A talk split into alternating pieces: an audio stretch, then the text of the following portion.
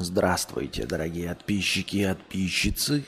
Сегодня мы попробуем начать немножечко попозже. А кто у меня все время звук микрофона убавляет, а? До минус 4 децибел. Здравствуйте, здравствуйте, здравствуйте. Сегодня мы начнем попозже, потому что что-то я смотрю, вроде бы все радуются тому, что стрим начинается рано, но почему-то людей не приходит. Попозже я имею в виду вашему в ноль или в полночь или и позже, да, как сегодня получилось.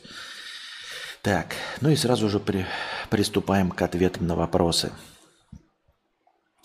Пупачек 50 рублей с покрытием комиссии. Спасибо за покрытие комиссии. Я, ребята, работаю над тем, чтобы... То есть ищу решение, чтобы как-то программным путем избавиться от эха.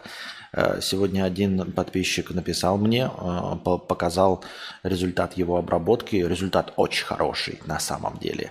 Вообще прикольный. То есть там, конечно, какие-то части, может быть, подсъедаются, но звучит прям как будто бы ты реально сидишь в звукоизолированной комнате. И это он сделал из уже готового. Вот, я у него спросил, чем он это делал, вот если он найдет решение, как это можно сделать в прямом эфире, то есть подключить какие-то там, я не знаю, VST-плюгины или еще что-то. Я, честно говоря, никогда этим не интересовался и не знаю, можно ли сделать так, чтобы при помощи эквалайзера, что ли, победить эхо, или только нужны специализированные эффекты. Дефолтный донат стоит 100 евро. Недурно, пишет Ургата. Это где ты дефолтный донат про 100 евро? Там, наверное, рубли надо выбрать, и тогда будет нормально выглядеть. Ну, во всяком случае, на постобработке подписчик показал, что это можно как-то побороть. Кстати, зря я ему не написал и не спросил, как это делается на постобработке. Сейчас прям напишу.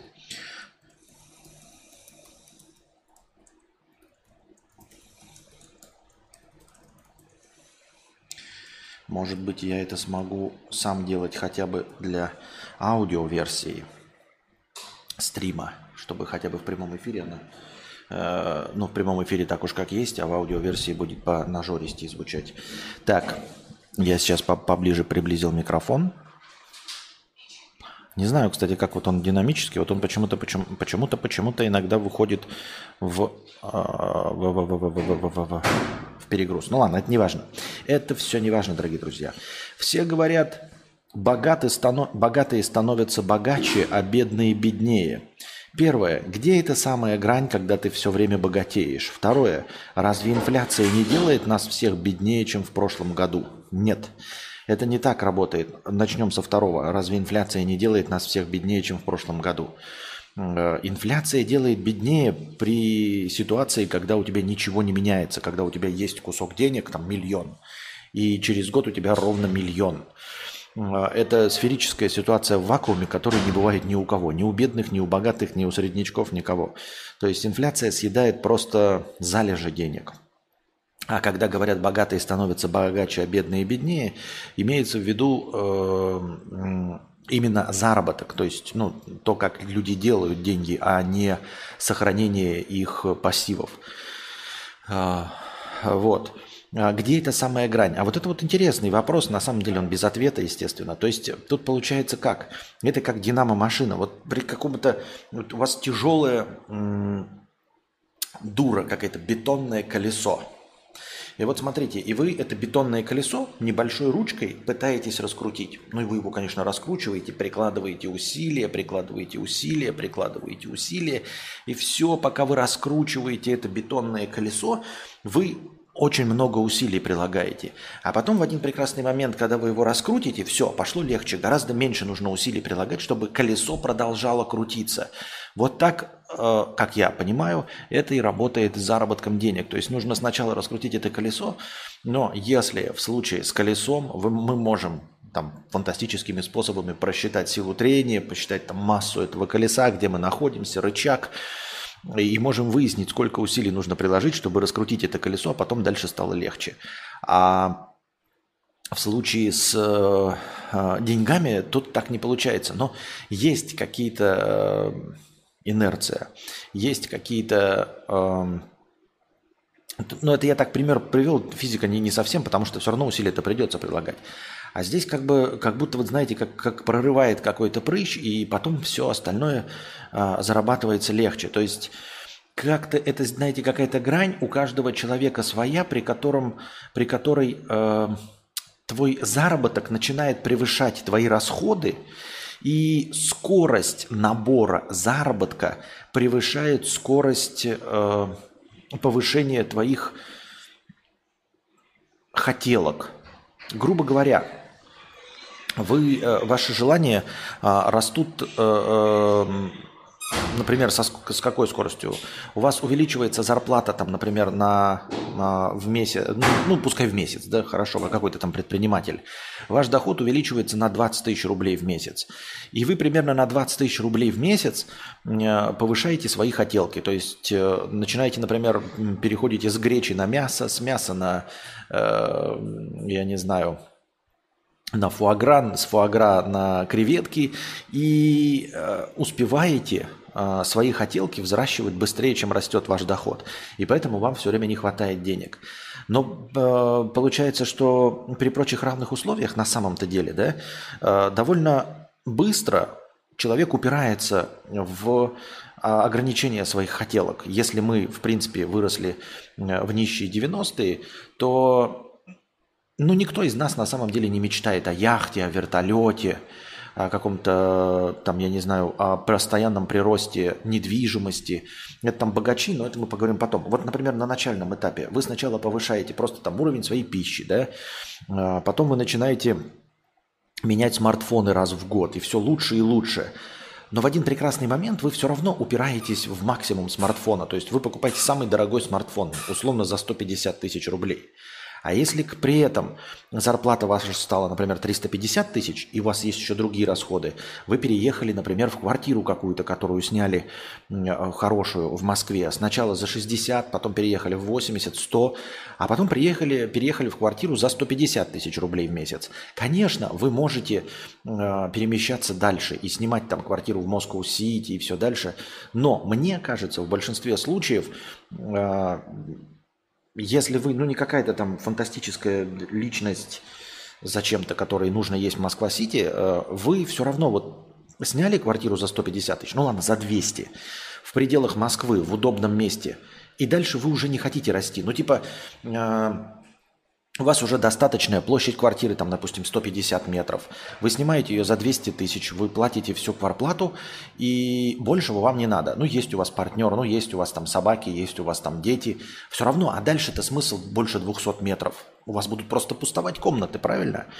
И вы дальше перестаете расти в цене съема квартиры. И вот вы купили самый дорогой смартфон, вот вы сняли квартиру за 200 тысяч, а доход ваш растет. То есть предпринимательство – это же не стагнация, это не остаток на каком-то уровне. То есть когда вы богатеете, вы становитесь богаче, то есть с каждым месяцем, с каждым годом получаете все больше. И вот у вас зарплата уже, скажем, 700 тысяч. Ну, это мы примерно вот в том раскладе, который мы сейчас с вами озвучиваем.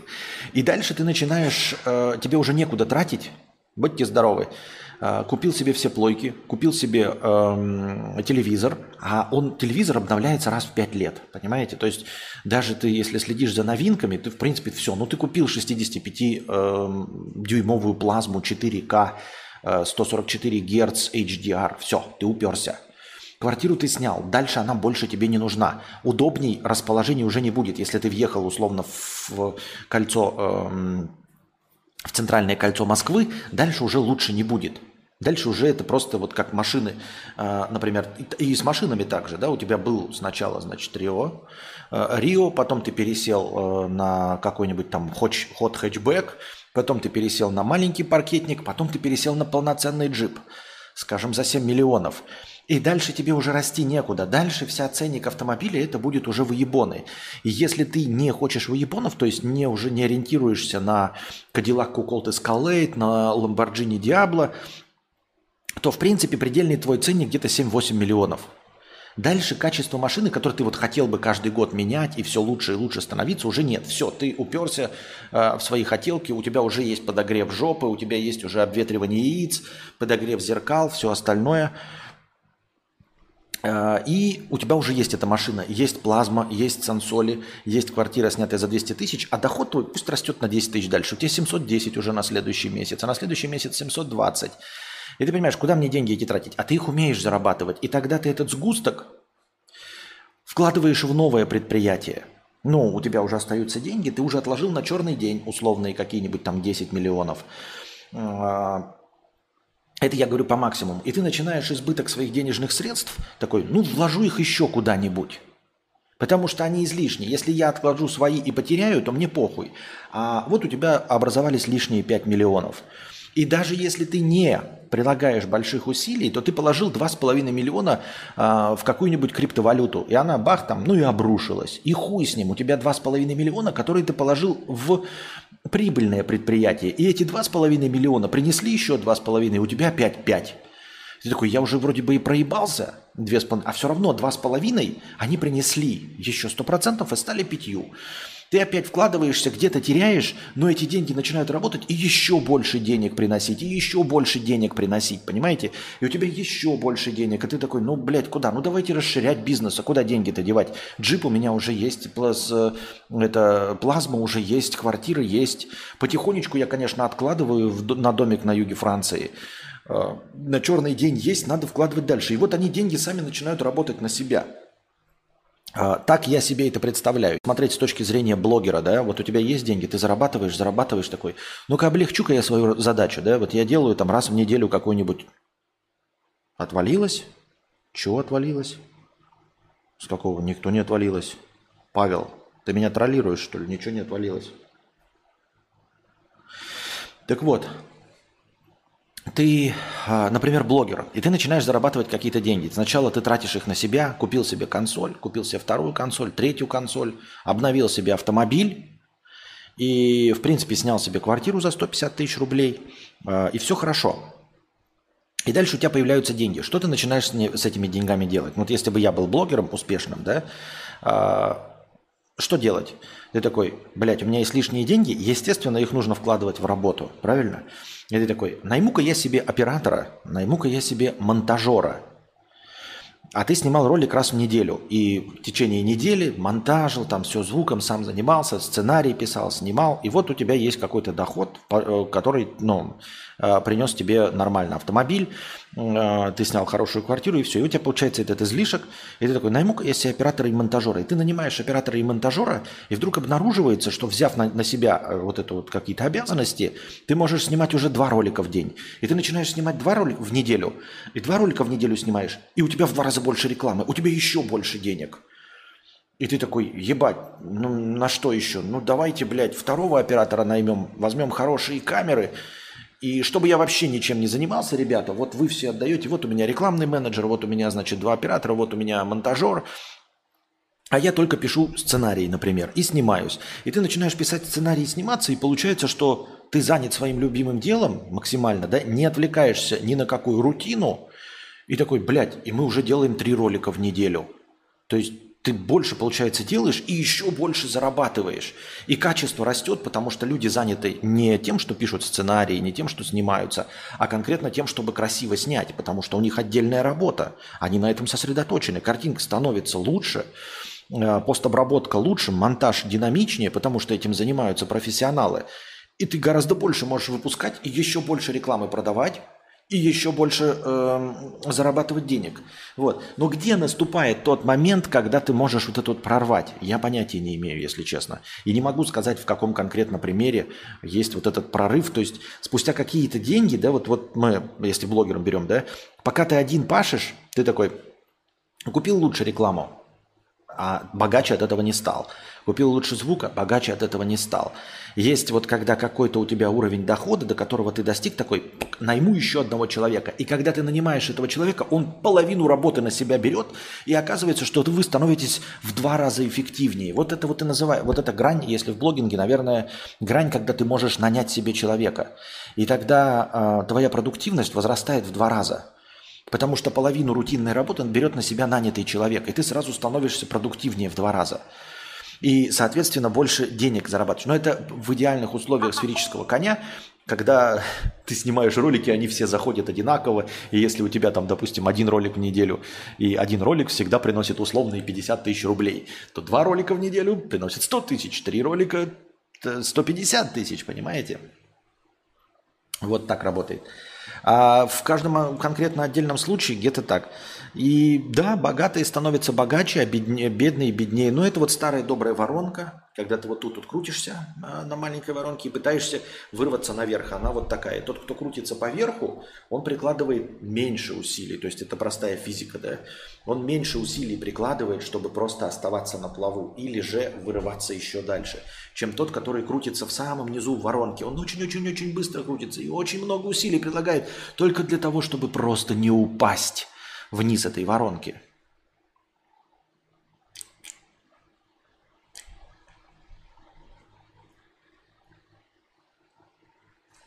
Вот. Так это и работает. Но если ты приложишь, если ты достаточно талантливый и интересный, то ты приложишь усилия из этой воронки, выберешься наверх, и потом можешь уже, менее прилагая усилий, меньше оставаться на плаву. Но вот отсюда вырваться очень сложно. Я, например, так и не могу вырваться, я не знаю, что с этим поделать. Иннокентий, 100 рублей. Сегодня распечатал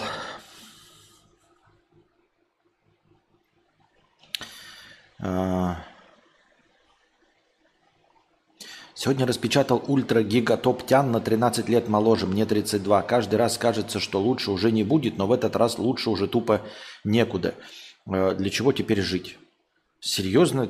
У тебя жизнь заключалась в том, чтобы находить себе тян получше? Есть множество прекрасных вещей, кроме поиска партнера противоположного пола. Мягко говоря, реализация во всем лучше. А ты где ты в этой воронке? Я внизу этой воронки. Я, безусловно, внизу. Вы можете сказать, что у тебя довольно неплохой доход, но дело не в доходе, а в том, сколько усилий прилагается для того, чтобы оставаться на месте. То есть положение в воронке определяется не тем, сколько у тебя денег, а сколько ты усилий прилагаешь просто, чтобы не упасть. Понимаете? То есть вы, например, можете уйти на 2 недели в отпуск, и ничего не будет. Вы вернетесь на ту же самую зарплату. Вот сколько вы усилий прилагаете. Вы на 2 недели стандартно уходите в отпуск, потом возвращаетесь и зарабатываете точности столько же. Если я уйду в отпуск на 2 недели или вдруг заболею, то я пиздец, я растеряю все. Мне сейчас так немного, и за 2 недели я могу растерять всех зрителей полностью. И обо мне никто не вспомнит, и я не смогу вернуться. Поэтому я нахожусь на самом дне воронки.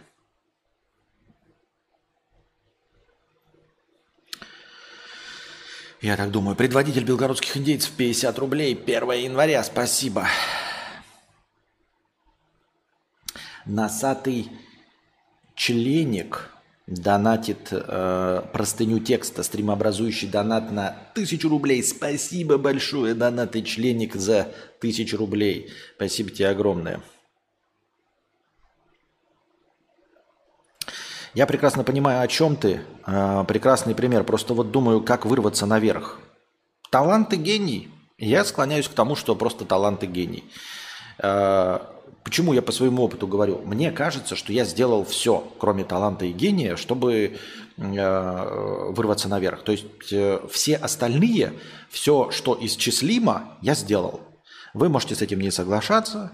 Вы можете себе представлять, что можно было там сделать еще что-то. Но за время и все. Это я так думаю. Вы можете с этим, конечно, быть не согласными. Но просто мне кажется, что за 8 лет все равно, даже если я где-то ошибался, где-то что-то неправильно делал, все равно я мог бы другими какими-то факторами перебить это, хотя бы количеством, правильно? То есть, когда ты не можешь что сделать, то ты просто количеством забиваешь. И даже в количестве не получаешь. Ну и вот... Мне кажется, что все упирается в талант и гений. То есть, если нет таланта и гения, то все вот эти лайфхаки, все хитрые способы, они ни к чему. Либо есть талант и гений, либо нет таланта и гения, и все.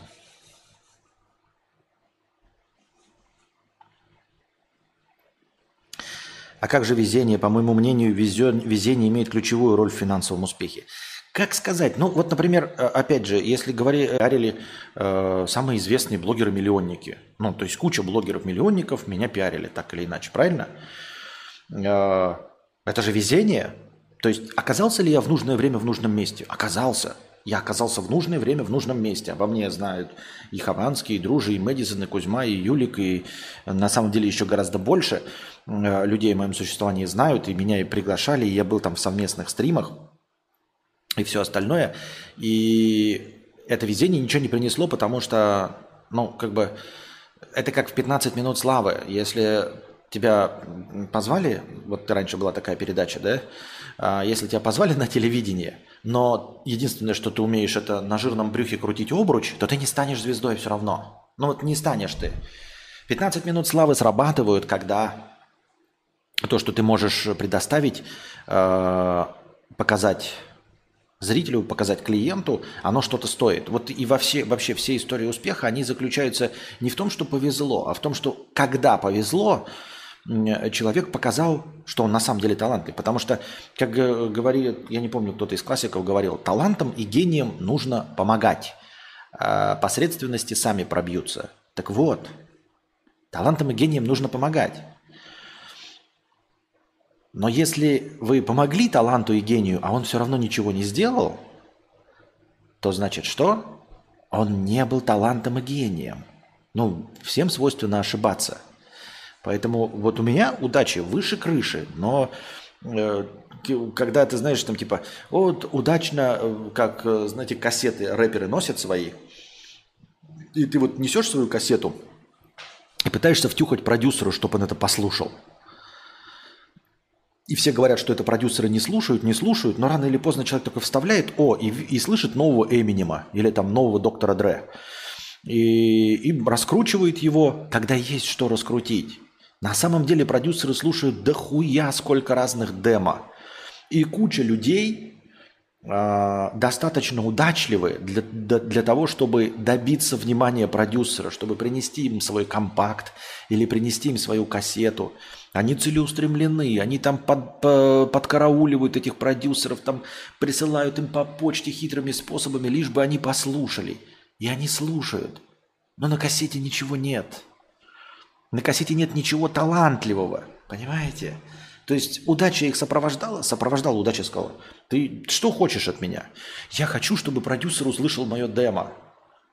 Хорошо, говорит удача, продюсер услышал твое демо. Так оно говно. У тебя нет таланта.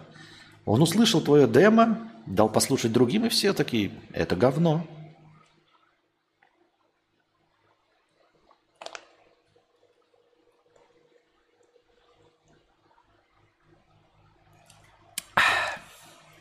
Итак, простыня текста. Константин Джокерович К. Привет, Костя, стримообразующий донат. Я летел в самолете долго и смотрел «Джокер». Очень был впечатлен. Я работаю за компом и включаю тебя, и обычно ты не мешаешь. Я слушаю тебя на заднем фоне. Но теперь все изменилось. Я не могу дальше тебя слушать, пока это не узнаю. Очень интересно стало твое рассуждение вот на какую тему. Константинка, сходство и различия с Джокером. Не сочти за оскорбление, пишу с большим уважением. Можешь уделить 5 минут рассуждению над сходствами и различиями с главным персонажем этого фильма?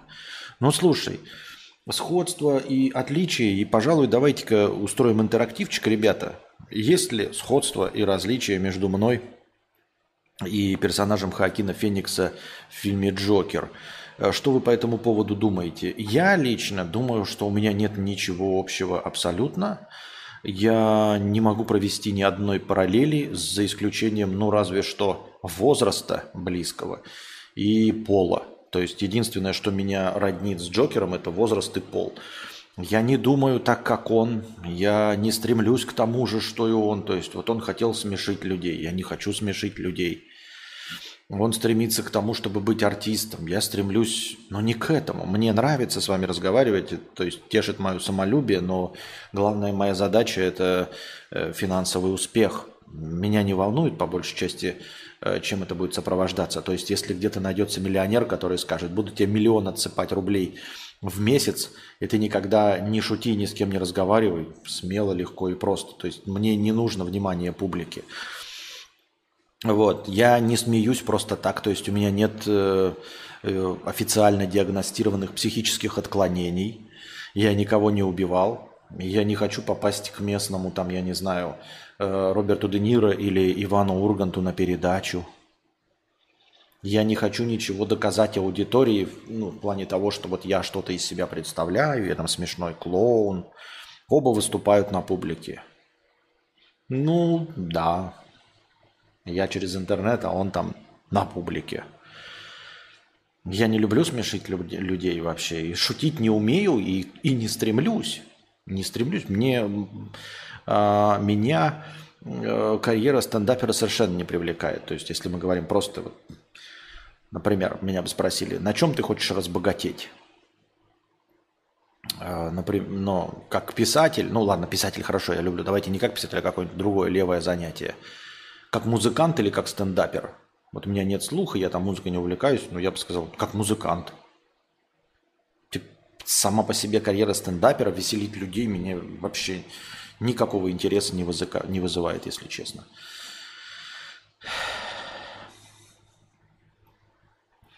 Есть чел Радик, он за полгода нафармил аудиторию в 300 тысяч при помощи Юлика. Обычный чел без какой-либо харизмы. Нет, это все неправда. Вы все врете. Есть у Радика харизма. И также вы говорили про Антона Власова. Нет. Антон Власов интереснейший человек, и у него есть харизма. У меня все то же самое было. Было у меня. У меня были сотни стримов с Кузьмой, с Хованским. Были десятки стримов с Дружи. Но я себе не нафармил ни 300 тысяч, ни 100 тысяч, ни 50 тысяч, нисколько не нафармил. Потому что я не такой интересный, как Радик, не такой интересный, как Антон Власов. Это я сейчас не заигрываю не для того, чтобы вы писали там, о, интересно. Нет, вы, понятно, вы не объективны, вы уже здесь сидите, поэтому ваши дифирамбы никуда не сыплются. У меня то же самое было. То же самое у меня было. У меня все это было. То есть в плане удачи совместные стримы легко и просто. В любой момент я могу позвать Юру, могу позвать Кузьму, могу, наверное, согласиться Ежи. Могу позвать Дружи, но смысл в том, что зрителям я не интересен, и все. А Радик интересен, поэтому это сейчас ты говоришь, что Радик там нет. Радиком все прекрасно. Ну что-то получается толпа говноедов? Ну, как бы да, как вот люди, которые смотрят там Выжи Линк или Озона 671. Вы думаете, вы лучше этих зрителей? Нет, вы точности такие же. К сожалению, моему. Я-то хотел бы быть популярным и интересным, но на самом деле мы на дне интернета. Даже стримы на Свиче с Юликом. Резкие перепады настроения, правда, у Константина из-за донатов.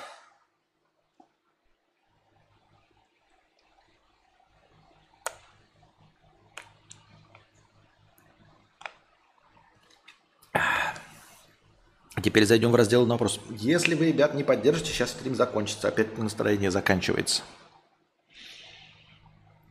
Это, ребята, не только и не столько байтинг на донаты, сколько вопрос. Хотите ли вы продолжение банкета? Хотите ли вы продолжение разговора? Ведь это отражение того, насколько вы хотите, чтобы стрим длился дольше. Когда будут новые стримы с айтипедией? Слушай, я боюсь, что я не представляю интереса ни для Алексея, ни для Игоря Линка, ни для Хесуса, несмотря на то, что они, как бы, наверное, знают о моем существовании. Но я думаю, что как совместный стример я им не интересен. Не интересен в рабочих процессах. Мы должны с вами понимать, что это прежде всего случайник, 1111 рублей. Большое спасибо на продолжение настроения, случайник. Я не представляю из себя интереса как рабочий инструмент. Я не принесу новых зрителей на их стримы, не приведу подписчиков, там, не приведу донаторов, ничего не сделается. И, например, в качестве подсоса я не сделаю их стрим интереснее. То есть либо приглашать совсем звезд, чтобы как бы обменяться немножечко публикой, там может как-то перемешаться, либо нанимать какого-то работника, как оператора, как монтажера на подсос, который достаточно разбавит, там, добавит 20% какого-то веселья. Я не добавлю 20% веселья для аудитории айтипедии. Его стрим от меня не станет веселее. Душнее, может быть, но веселее нет. Для зрителей айтипедии точно не станет. Поэтому мы же все-таки не забываем с вами, что это работа. И здесь дело не в дружбе и в хороших отношениях, а именно в том, что это работа. Каковы бы ни были там, я не знаю, там хорошие журналисты, какие-то там телевидения, тоже с кем бы ни дружила, но она же не, вот, например, Ургант же не зовет там свою тетю какую-нибудь или своего лучшего друга посидеть в эфире, потому что работа на телевидении – это работа, и там нужно радовать зрителей, своих зрителей, шоу «Вечерний Ургант», а не показывать интересного тебе человека, который больше никому, кроме тебя, не интересен. Это если бы я еще был интересен. Поэтому, думаю, нет. Счетчик – это отражение нашей любви. Да. Ставьте лайки. Константин оскорбил нас, при этом оскорбив себя. Одним выстрелом, как говорится.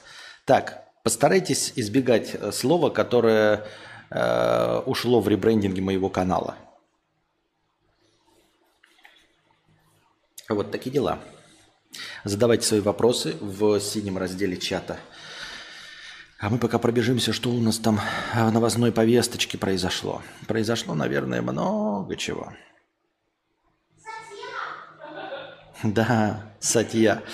Всемирно известный, широко известный среди своей мамы психолог для женщин Сатья, я фамилия забыл, как его. На самом деле он какой-то там Иван Суходрищев, но взял себе имя индийское, чтобы выступать в роли гуру. И вот он рассказывает такие комплементарные для женщин вещи. Ну, для особой, на самом деле, категории женщин, не для феминистически или там настроенных и несовременно настроенных женщин.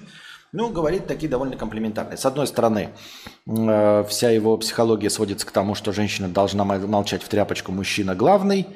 Но, с другой стороны, выгодно также озвучивает, что женщина при этом не должна ни в коем случае работать и получать все блага от отношений с мужчиной. Дима, 400 рублей, продлим агонию. Спасибо большое за продление агонии, Дима. Так вот, и вот этот вот знаменитый психолог, он ездит с лекциями, зашибает бабосы, наверное, триллионами. У него постоянно сидят там женщины. Ну, короче, в мире психологии он что-то наподобие Стаса Михайлова. Он тоже очень нравится женщинам. Примерно тот же самый контингент у него в состоянии развода или разведенки, великовозрастные. И, в общем, хотят услышать от мужчины то, что они сами о себе думают. Ну и он в этом им с радостью помогает, шутит шутки все время про все вот это, ездит с лекциями по городам и весям, все у него прекрасно. И вот на одной из последних лекций произошел казус, там какая-то женщина шутила шутки юмора из зала. Как это называется у стендаперов-то, когда тебе подсирает? Хеклер, по-моему, да? Хеклер?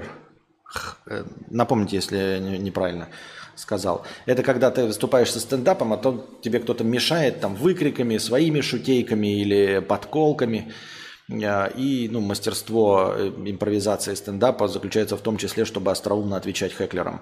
Но Сатья не понял, что это был хеклер. Сказал ей замолчать и не шутить, что она пиарится, и еще слово, и он пойдет и ее выгонит собственными руками.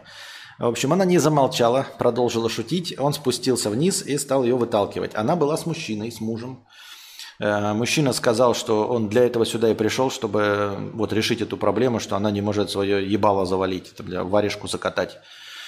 Она не уходила, сказала, что я пришла сюда решить свои проблемы. После чего Сатья, вот этот знаменитый психолог, ебнул ее же сумкой.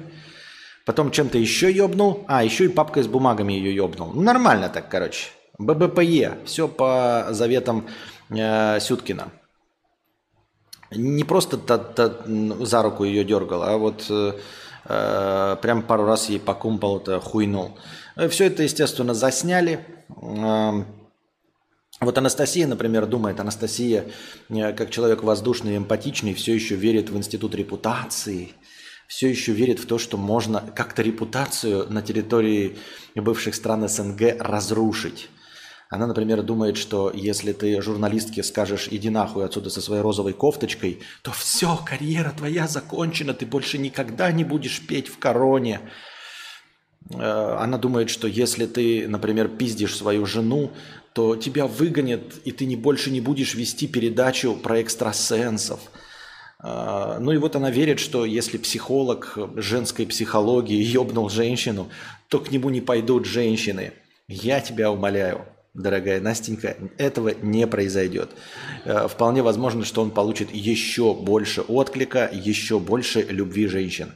Понимаете? Потому что не забывайте, что у нас благодаря всей истории, в том числе религии, воспитана жертвенность. Все ведь эти пословицы «бьет, значит, любит», они же ведь не на пустом месте придуманы. Не на пустом месте придуманы. Бьет, значит, любит. Поэтому я считаю, что он ничего не растеряет. Может быть, на волне хайпа какие-нибудь твиттерские феминистки его и попытаются отменить, и не пойдут на его концерт. Но тут случится как с Battlefield. Они и до этого не ходили на его концерты. И отменив его, они перестанут ходить туда, куда и не ходили, на его лекции. А те, кто на него ходили, так и продолжат ходить. Кстати, если вы внимательно посмотрите видос, как там Сатья, их там 3 видоса, видос на 8 минут с телефонов, то можно услышать, как комментирующие сидящие женщины в зале вполне себе негативно настроены в отношении этой женщины. Типа, нахуя она, блядь, кудахтает, мы не ее пришли слушать. Хотя это справедливо, они действительно пришли слушать Сатью. Но я думаю, что не сильно его репутации повредит то, что он устроил сютковщину. Вообще нисколько. Забавно, что это все попало. Мне показалось, что женщины хорошо формулируют, как она потом кричала, вопила, плакала. Мне кажется, она какая-то неплохая артистка. Не то чтобы это постанова от самого Сатьи, навряд ли. Но, возможно, это нанятая какая-то канделябра от его конкурентов. Вполне возможно, потому что уж больно стройно человек отвечает после того, как ему сумочкой по ебалу съездили. Вот если мне вообще по ебалу хоть чем-нибудь съездить, я резко перестану быть таким словоохотливым, как сейчас. Вот как-то сразу я как-то, знаете, как только в ебало получаю, сразу грустнее. Нет, не в глобальном смысле, не потом. Конечно, потом я в стриме буду говорить. Но вот прям сразу. Если меня попытаются, например, откуда-нибудь из кафетерия выгнать, пачечкой бумаг по ебалу съездят, я не смогу так стройно формулировать предложение. Ну вот не смогу, я честно это говорю. Я сразу как-то расстроюсь, что ли, обижусь, может быть. Совсем не вспомню после удара по ебалу сразу, зачем и чтобы что я сюда пришел. Более того, я склонен думать, не проверяйте этого, пожалуйста, никогда. Я склонен думать, что удар по ебалу меня, прям скажем, разубеждает в моих умозаключениях. Вот резко. Например, я говорю человеку, ты плохой. Или нет? Я ему скажу, ты не прав. А он мне, на ебало. И тут я как-то сразу... И я, конечно, останусь при своем и буду думать, что он не прав. Но на словах... Есть мнение, что я сразу соглашусь в том, что прав он. Вот так получается. Например, да, едет какой-то человек там, например, не включает поворотник. Я выехал и начал его на дороге учить за то, что он поворотники не включил. А он останавливается, вытаскивает меня из машины, а я ему кричу, а чё ты, сука, поворотники не включил? А он мне как-то... На! Ебало. И тут я сразу такой, а что я спорил? Ну, в принципе-то, в сущности, ну, не включил человек поворотник, ну, забыл, наверное, да? Сразу как-то меняется мое мнение сразу. Сразу как-то такой, знаете, я такой сразу думаю, чего мне в машине не сиделось? И сразу так охота, знаете, прекратить полемику, прекратить эту дискуссию. И сразу так хочется, в машину сесть обратно в свою, не разговаривать ни с кем, закрыться, ехать по своим делам. А он ей поебал ухлась, а она там давай какие-то права качать свои. Я пришла, я буду сидеть. Я после такого бы сразу такое сказал. Пожалуй, вы правы. Покину помещение. Наверное, эта лекция не для меня. Не для меня. Не для меня. А она нет. Она продолжила сидеть, она настаивала на своем. Как будто ей было уплочено за вот это вот все. Но и раз уж мы точим лясы, конечно, он поступил неправильно, да? ББПЕ – это не международные правила. Так делать не стоит. И, конечно, не стоит, ну, в Америке какой-нибудь там, в загнивающем Западе такую хуйню психологу женщин точно бы не простили. Здесь, конечно, простят, но... Тем не менее, он все равно поступил неправильно. Я считаю, что, если ты постоянно ездишь по городам весим, неужели вы не можете нанимать каких-нибудь, хотя бы простого участкового? Наверное же, кто-то, вот этот лекторский зал, наверное, какая-то охрана охраняет. Почему он пошел вниз спускаться? Почему он не... он вначале сказал, ты выйдешь, если будешь кудахтать, выйдешь. И она продолжила кудахтать. На этом месте даже все вот концерты, всякие инстасамки и прочие иностранные агенты говорят, я не буду продолжать концерт, пока этого человека не выведут из зала. Все. Охрана все понимает. Пока этого человека не выведут из зала, концерт не будет продолжен. И все сразу присутствующие такие, блядь, мы что, не будем слушать прекрасную песню «За деньги, да, за деньги, да, за деньги, да», пока вот этот черт тут стоит? Да давайте его сами выведем отсюда. И также здесь. Просто там участвовал сам Сатья и помощник его какой-то. Помощник – это не охранник. Он до этого приносил ему записулечки из зала. Там какой-то в бадлоне стоял мужчина в синем бадлоне. Для тех, кто не интеллигенция из Питера, в водолазке. Естественно, он не помощник никакой.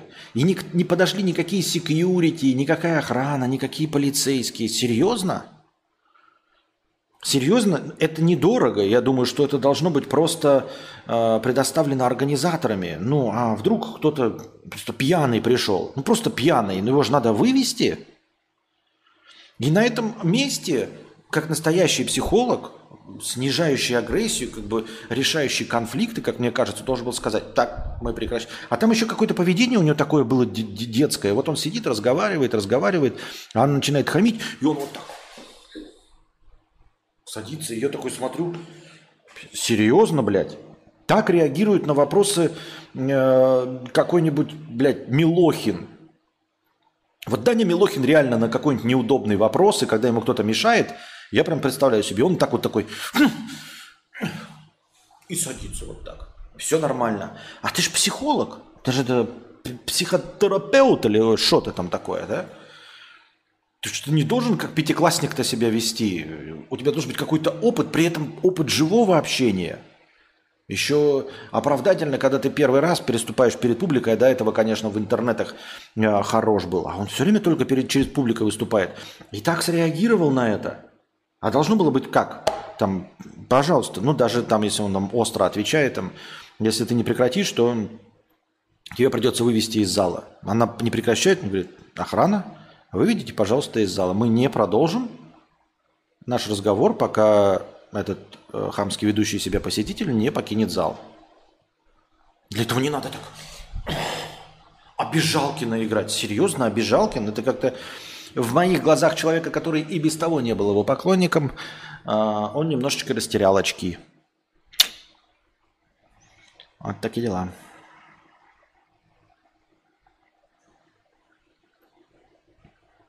Хотел себе когда-нибудь проектор вместо телека? Хочу, да. А если будет, естественно, отдельная комната хорошая с закрывающимися шторами в большом доме, естественно, я бы проектор хотел. Да, проектор – это клево, проектор – это класс.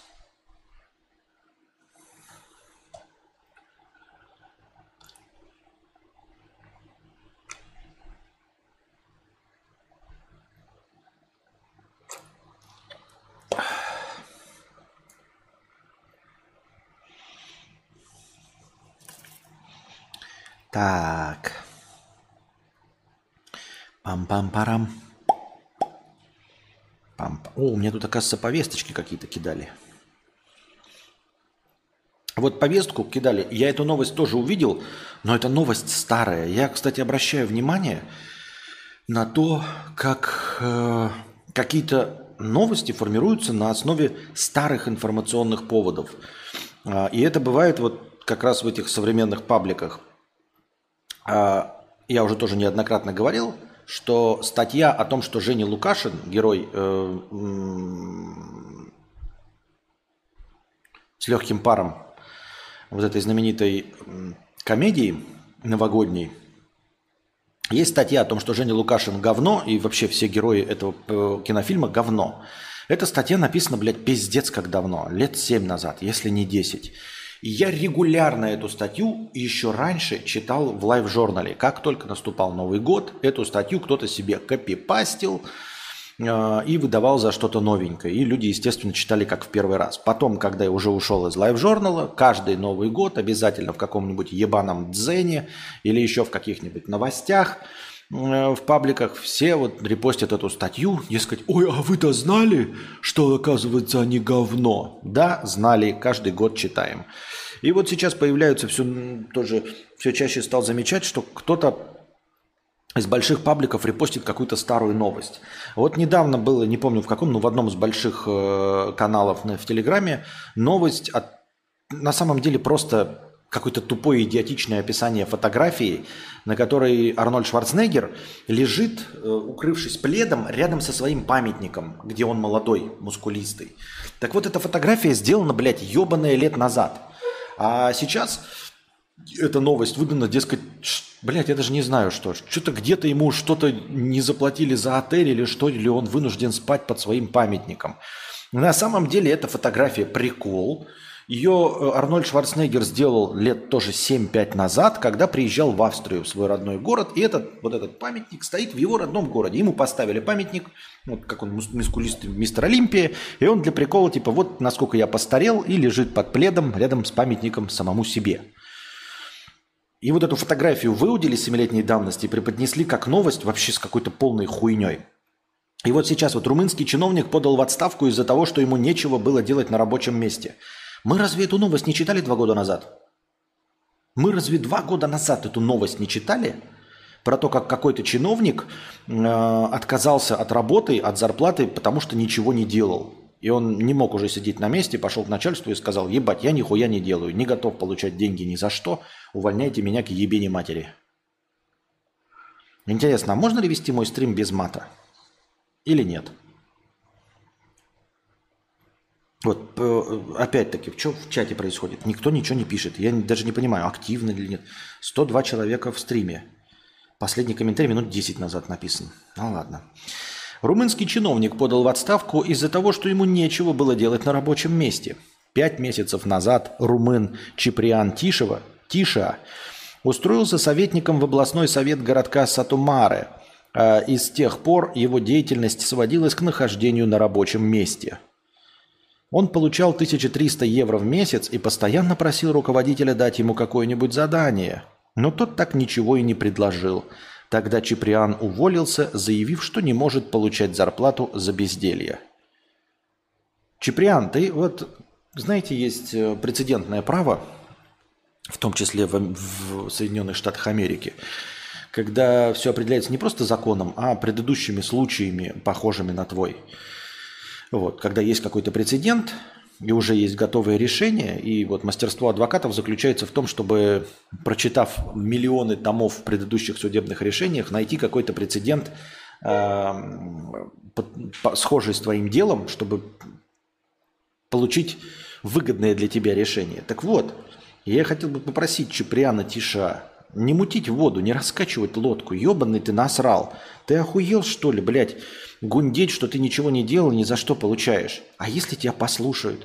Это что, блядь, надо к ебеням выгнать всех нахуй охранников пятерочки, что ли? Всех нахуй вахтеров, блядь, ебеням гнать? Серьезно, люди сидят, получают свои нормальные деньги за то, что ничего не делают. Я уж не говорю о каких-то чиновниках, сидящих на месте. Ты че гонишь, что ли, Чиприан Тиша? Ну уволился и уволился, сиди себе тихо, нахуй ты, блядь, кудахчешь, нахуй ты всем рассказываешь, что ты ни шиша не делал. Он сидел, да, в городке, и его деятельность сводилась к нахождению на рабочем месте, как абсолютно всех охранников пятерочки, блядь. Там Дикси, Магнитов и всего остального. Они нихуя не делают. Более того, они по закону даже ничего сделать не могут. Потому что по закону они даже не имеют права хватать покупателя, они не имеют права досматривать сумки, они не имеют права останавливать, они не имеют права прикасаться к покупателю, если он что-то украл. Они имеют право вызвать полицию, как и может сделать любой кассир, нажав на кнопку. Больше ничего он не имеет права по закону сделать. А вахтерши, которые просто создают видимость того, что они что-то делают, пропускают половину без пропусков. Если что, самыми первыми пугаются и бегут. Просто создают видимость. Серьезно, миллионы людей во всем мире нихуя не делают. И у нас новость только про одного Чиприана Тиша, который, видите ли, блядь, развякался, что ему платят деньги ни за что. Неприятнейший человек, надо сказать, этот Чиприан Тиша. Так, я вот сказал... И так ни одного сообщения после этого и не появилось. И у меня есть стойкое ощущение, что ничего не происходит. Ни стрима, ничего. А нет, написали. Слушаем, ты говори, говори, мы тут полежим. С матом лучше. В отличие от аудитории Сатьи, мы уважаем нашего лектора и молчим. О, как. Спасибо, спасибо. Прогиб засчитан. Ну и вот, а на самом деле эта новость довольно давно. Но просто, когда первый раз читаешь, думаешь норм. А потом, когда читаешь потом, такой, ну реально, куча же людей, у которых по большей части работа сводится к ничего не деланию. Ну и если без шутейчик, то чиновничий аппарат, потому что там какой-то помощник, ты реально сидишь, ничего не делаешь, пока ты не понадобишься. Просто когда ты понадобишься, тебя не будет. То есть, если не нанимать тебя за государственные деньги, то когда ты понадобишься, тебя не будет. Это точности так же, как и охрана условная в пятерочке. Реально, абсолютно большую часть времени они нихуя не делают. Но если они выполнят свою задачу, когда это хотя бы один раз будет нужно, это будет прекрасно. Когда все эти вот праздно шатающиеся охранники в торговых центрах или в школах или еще где-то, если вдруг понадобится их участие, если вдруг какие-то там нехорошие личности выбегут с ножом или придут с бейсбольными битами или еще с чем-то, если хотя бы раз в год, лучше бы этого никогда не случалось, но если это когда-то случается, и они находятся на своем месте и что-то могут сделать, то пусть они все остальное время сидят и получают свою зарплату. Так это должно работать. То есть по умолчанию вообще-то пожарные должны отдыхать. В лучшем мире пожарные должны были сидеть на месте, надраивать свои автомобили, вот эти красные, и тренировать свои мускулы, и все. В лучшем, в идеальном мире пожарные не нужны. То есть они есть, нужны, но никто ими не пользуется, потому что ничего не происходит. И пожарным нужно платить регулярную зарплату для того, чтобы они находились на месте, чтобы когда что-то произошло, они резко приехали. Но основная часть их работы заключается в том, чтобы просто ждать. Это абсолютно нормальная ситуация. Я так думаю, мне так кажется. Пам-пам.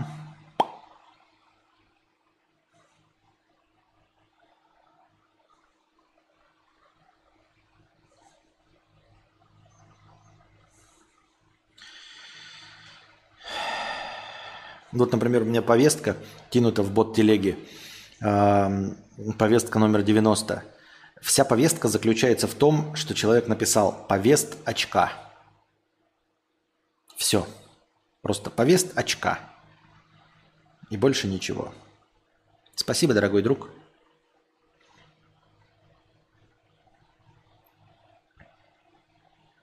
Статья про удачника. Тимоти Декстер. Американский предприниматель. Но статья на Википедии. Я просто не очень люблю Википедию читать. Википедию надо прям пересказывать. А, ну давайте. Она тут какая-то небольшая. Как-то странно выглядит. А что это такое за... Это не Википедия или что это? Почему так странно выглядит? Мобильная версия Википедии? Как-то прям какая-то интересная статья. Ладно. Да что ж ты будешь делать-то, мразь? А, да. Небольшая. Будем надеяться, что он достаточно художественный. Тимоти Декстер. О, донат. Гиперболоид, переболоид, 50 рублей. Спасибо за успокоительные стримы. Пожалуйста, говори дольше. Спасибо. Поддерживайте и будем говорить дольше. Работаю, слушаю, продолжай, барин. Спасибо. Тимоти Декстер – американский предприниматель, добившийся успеха благодаря экстравагантному стилю бизнеса. 5 сек. Я пошла на 5-минутный антракт. У меня антракт. Девочки.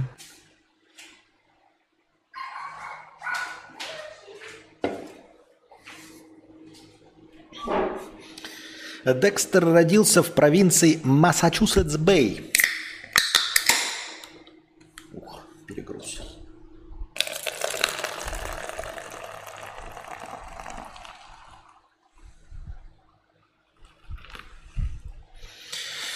Декстер родился в провинции Массачусетс-Бэй в городе Молден в 1747 году.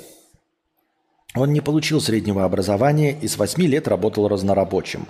В возрасте 16 лет Тимоти устроился учеником к мастеру по коже. В 1769-м,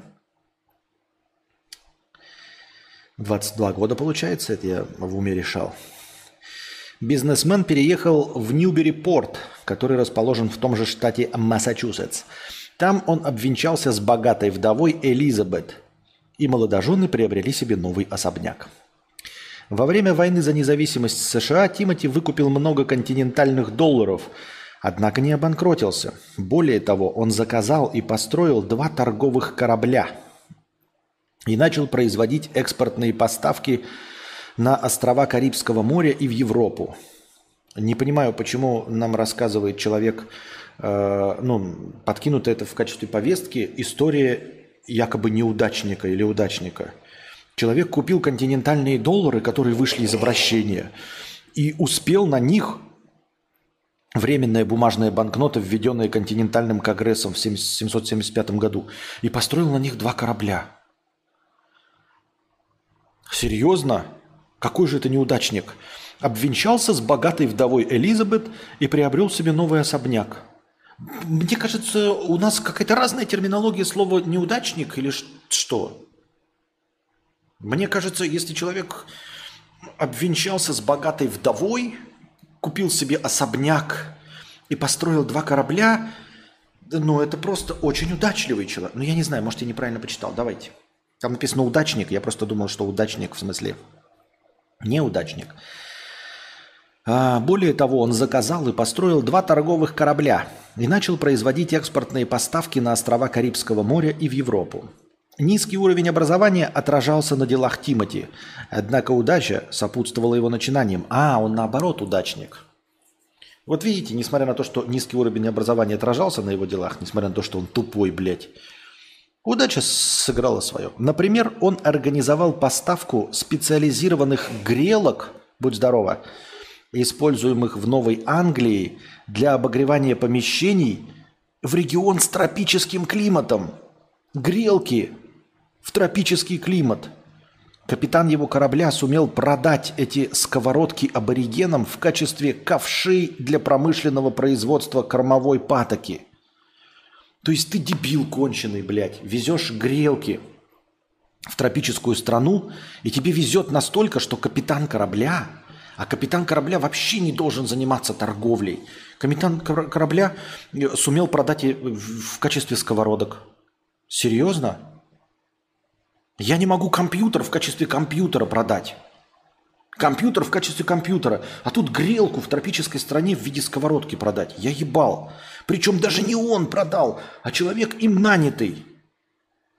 Человек им нанятый не для продажи, а для управления кораблем. В натуре удачник. Извините, я вначале не понял. Я думал, там сарказм, а это не сарказм. Он реально удачливый. Следующей партией Декстер направил туда же шерстяные варежки. Туда же, в ту же, страну с тропическим климатом, в регион, не в страну, в регион с тропическим климатом. Следующей партией Декстер направил туда шерстяные варежки, которые раскупили торговцы из Азии для перепродажи в Сибирь. Ебать, Ты приезжаешь в тропическую страну, блядь. А давайте, блядь, мы туда продали грелки, давайте продадим еще варежки. И их тебя перекупают, чтобы продать в Сибири, блядь. А в Сибири такие... Сделаем сами варежки? Нет, давайте купим у вот этих африканцев по дорогой цене с накруткой. Звучит логично, звучит логично. Пиздец. Затем Декстер продавал печатные издания Библии в Ост-Индию и кошек в Вест-Индию. Библии были раскуплены восточными миссионерами, а коты на Карибах решили проблему нашествия крыс, заведенные на острова кораблями. Блять, он душу дьяволу продал, реально, что ли?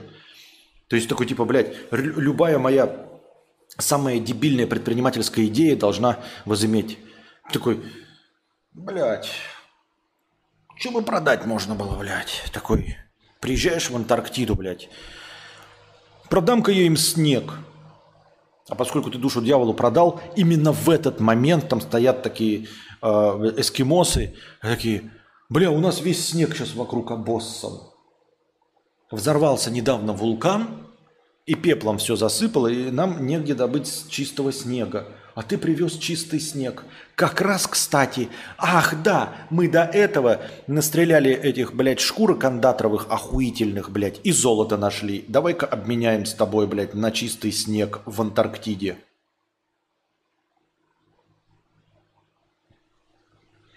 Известным эпизодом стала инсценировка Декстером собственной смерти. На его похороны пришли 3000 человек. На его похороны пришли 3000 человек. Когда его обнаружили живым и невредимым, по словам его биографа Сэмюэла Лоренса Наппа, этот идиот пошел бить свою жену из-за того, что она не плачет, и пошел наверх праздновать собственные похороны. Пошел бить жену из-за того, что она не плачет на фейковых похоронах, а потом пошел наверх праздновать собственные похороны.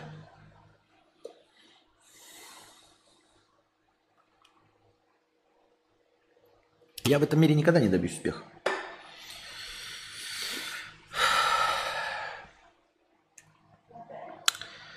И пускай эти люди рассказывают,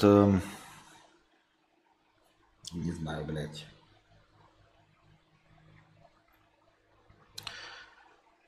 ТРЦ-20, да, ТРЦ-20. Сейчас проверим. Тут сказали, что USDT послали. Сейчас посмотрим, что там у нас на USDT. И после этого какие-то в ТикТоке предприниматели рассказывают про какую-то там логику вещей.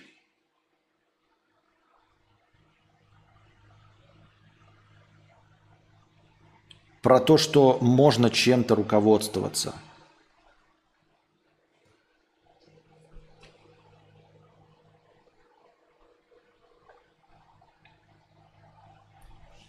$10 USDT.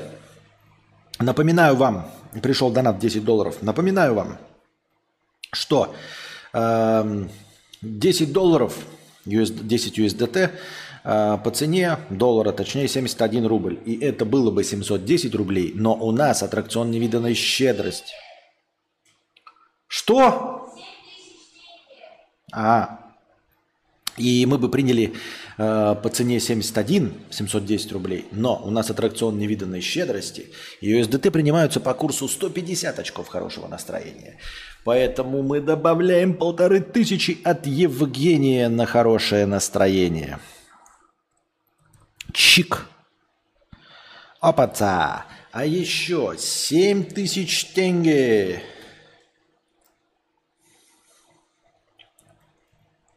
В рублях. Задонати нам на карту Каспи. Это еще 1147 рублей. Сейчас добавим хорошее настроение. Еще 1147 рублей. И после таких спасибо огромное Евгению. И спасибо, кто 7К... Алексей кинул нам 7К тенге. И спасибо тоже огромное. И у нас сразу стало хорошего настроения ощутимо. Так вот, дорогие друзья. Спасибо большое. Продолжаем. Так вот, дорогие друзья, после таких вот историй предпринимательского успеха Ты думаешь, а сколько действительно усилий предпринимают, сколько усилий прикладывают предприниматели? Ну, действительно они думали, вот рассказывают нам, ой, значит, бизнес-план, работа с аудиторией, анализ рынка. А вы уверены, что анализ рынка, он работает? Вы уверены, что вам не просто тупо, блядь, повезло, просто какая-то хуйня? Вот когда вы начали продаваться айфоны, вот Билл Гейтс сделал, и они начали продаваться. А он действительно проводил какую-то маркетинговую политику? Они действительно прилагали усилия, чтобы заставить людей покупать? Ну, правда. То есть, а есть ли в этом заслуга Билла Гейтса? То есть Стива Джобса?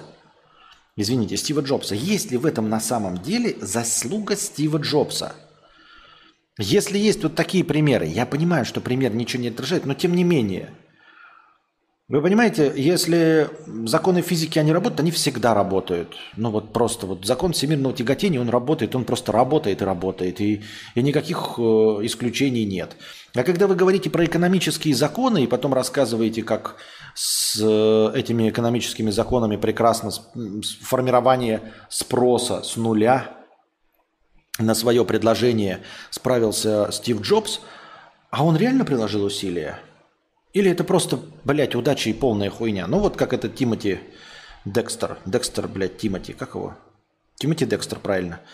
Который продает варежки в северном регионе, потому что там случайно проезжали люди, которые готовы их перепродать в Сибирь. Который случайно нанял капитана, который умеет продавать грелки в тропическом регионе под видом сковородок. Или продавал кошек на Карибах, потому что вдруг всем понадобились кошки для решения проблем с крысами. Вот, например, кошки есть в Нью-Йорке, но они проблем с крысами почему-то не решили. Потому что крысы больше, чем кошки. А вот на Карибах вот такие, сука, именно те крысы, с которыми способны справиться кошки. А вот в Нью-Йорке не те крысы, с которыми способны справиться кошки. И не те кошки, с которыми способны справиться с крысами. Может быть, все переоценено? Может быть, никакой нахуй, блядь... Хитрый план и не сработал у Стива Джобса. Может, и у всех этих тиктокерских миллиардеров, они, может, и думают, что сработал как их ум, а он не работал. Они такие думают, блядь, солнце взошло, потому что я покричал ночью «Солнце, взойди!».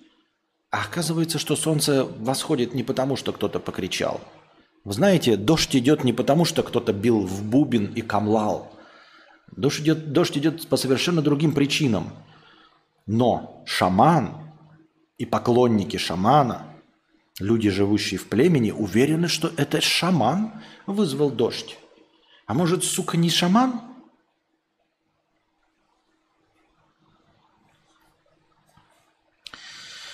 Экспорт угля в Ньюкасл. Согласно источнику, состоял в том, что знатные богачи в шутку посоветовали Декстеру экспортировать уголь из США в город Ньюкасл-апон-Тайн, который в тот период времени, был лидером по добыче угля в Англии. Они посоветовали ему доставлять уголь в город лидер по добыче угля. Тимоти действительно организовал такую доставку и получил значительную прибыль от продажи. На момент прибытия груза в Ньюкасле проходила забастовка шахтеров, и американский уголь был перекуплен моментально.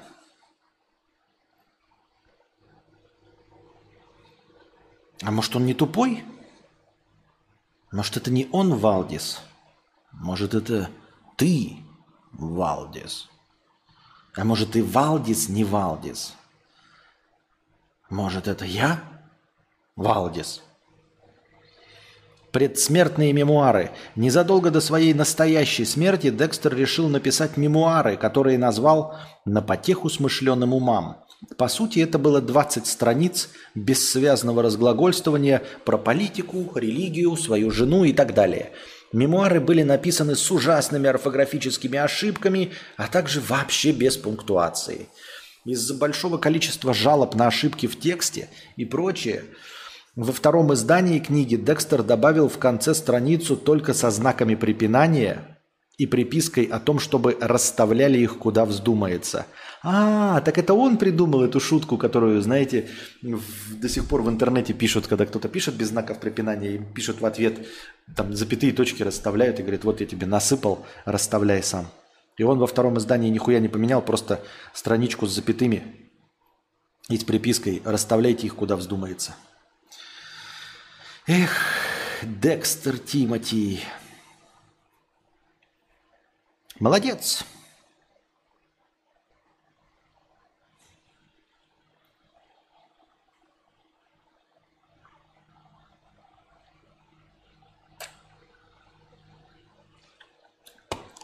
А чем отличаются?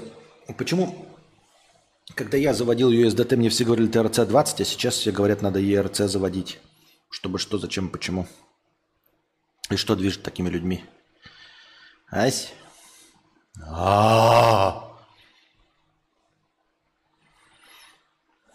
Так, хорошая была повестка, интересная.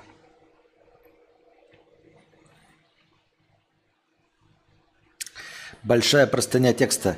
Будет ли интересно? Я за каким-то лешим скачал сабы на твой ролик «Умный, почему такой бедный?», скормил чату GPT и на кривом английском попросил высказаться сначала против, потом за.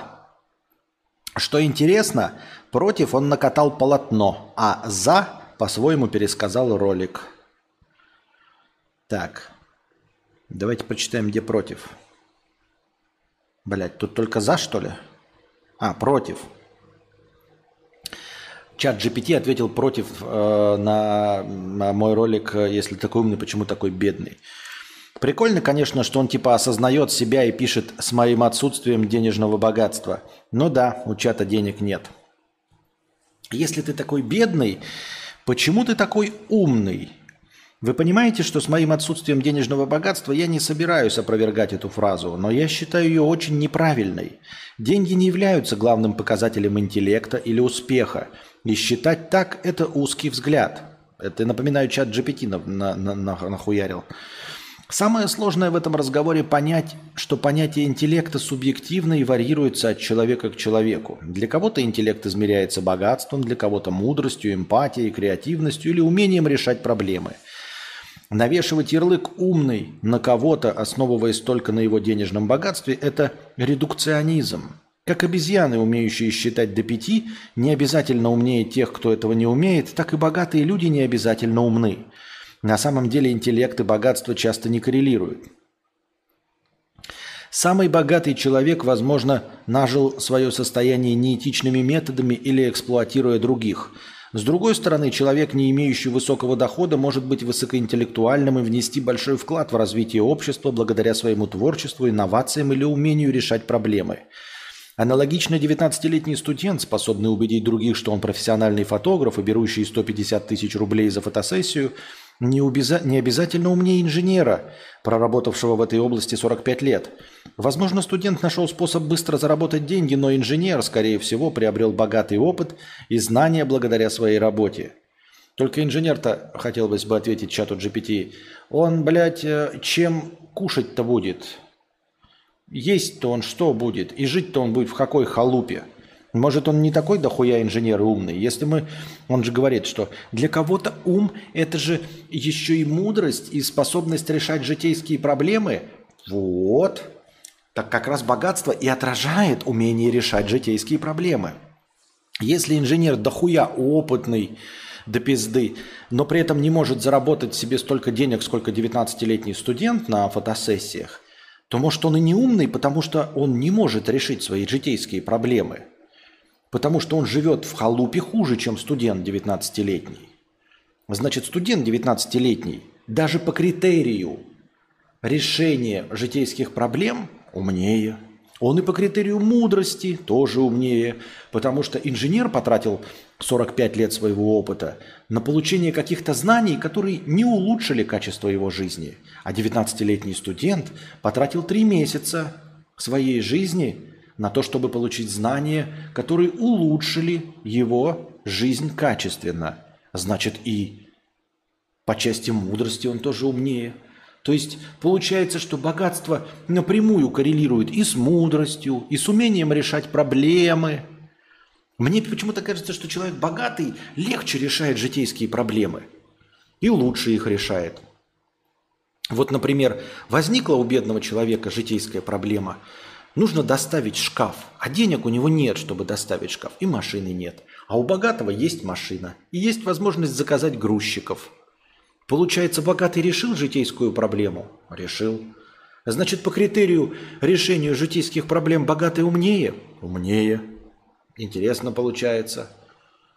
Или вот, да, как бедный человек. Почему бедный? Потому что потратил кучу лет на обучение тому, что не сделало его жизнь лучше. А богатый потратил кучу лет на обучение тому, что сделало его жизнь лучше. Выходит, он тоже мудрее его.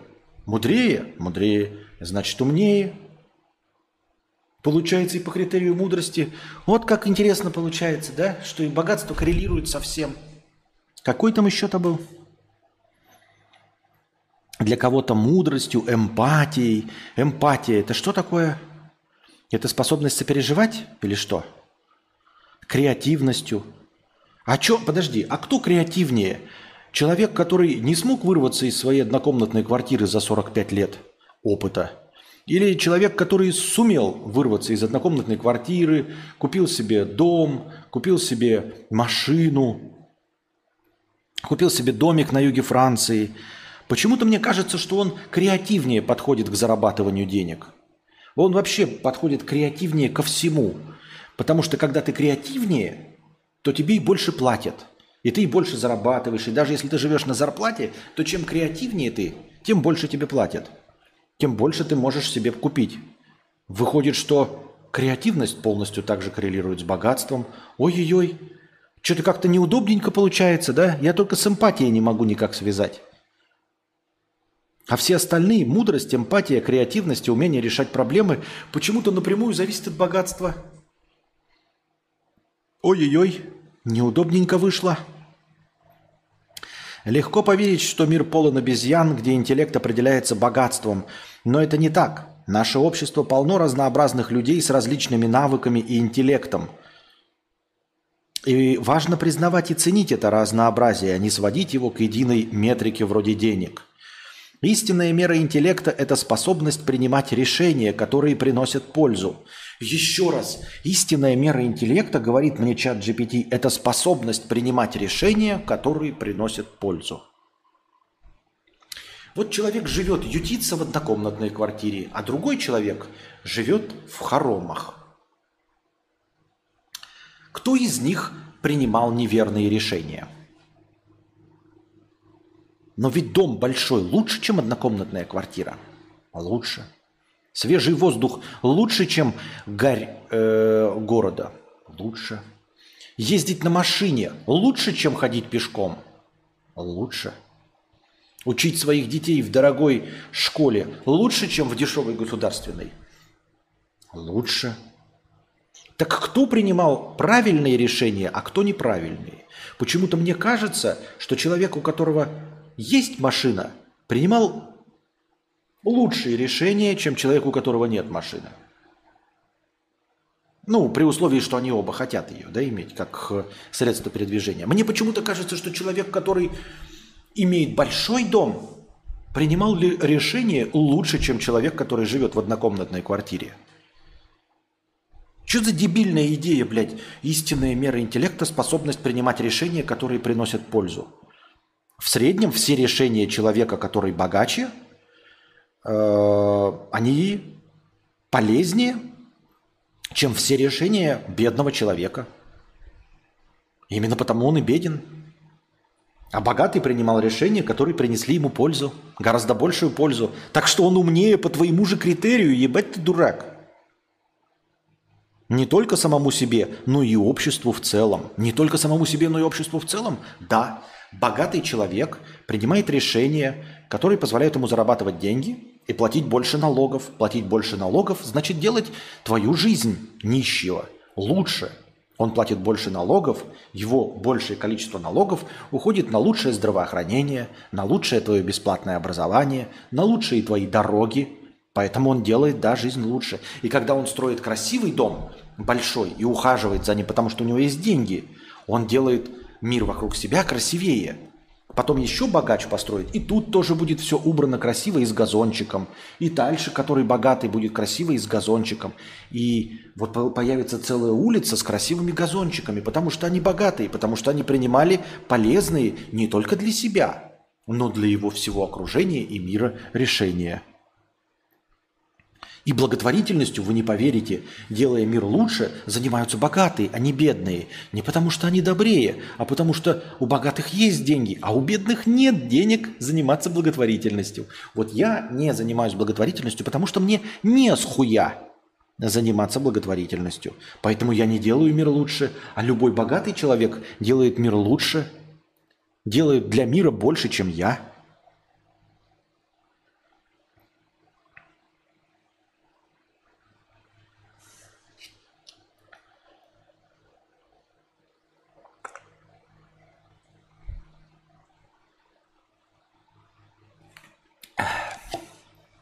Короче, хуйня это ваш чат GPT, если честно. Пам-пам. Пам-пам-парам, пам-пам-пам.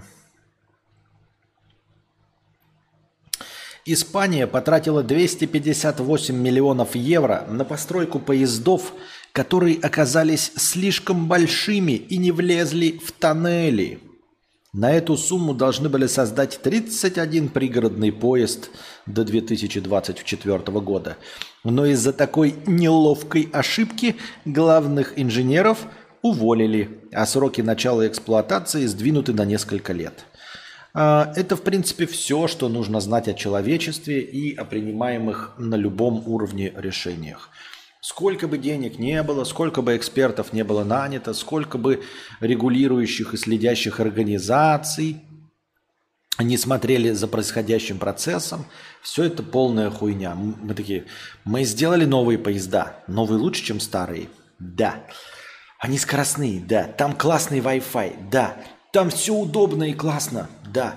Дизайн от проститутки Артемия Лебедева, да. Они более скоростные, да. Но все получилось, они же всем лучше, да. Но они не могут проехать в тоннеле, поэтому они бесполезны. Сука, что? То есть мы сделали лучшую скорость, комфортные сидения, самые футуристические фишки типа кондиционеров и Wi-Fi, удобные пандусы. Мы все это прорешили, и просто тупо никто не проверил, что тоннели уже, чем вагоны? Серьезно? Никто не проверил, что тоннели уже, чем вагоны? Сука, ни одного человека на проект в 250 миллионов долларов не нашлось, сука, ни одного человека, чтобы проверить, проедет ли наш поезд по железной дороге, для которой предназначен. Разве это не очевидно? Ребята, разве... Блядь, ну вы что, получается, даже не проверяли, встанет он на эти рельсы или нет? Ну, конечно, нет, потому что мы же знаем, что расстояние между рельсами стандартное. Железная дорога способна выдержать поезда вот до такой-то массы. Мы проверили, каждый наш вагон никогда не превысит эту массу, все хорошо. А тоннели не проверили. Инженеры с 45-летним опытом. Наверняка инженеры с 45-летним опытом.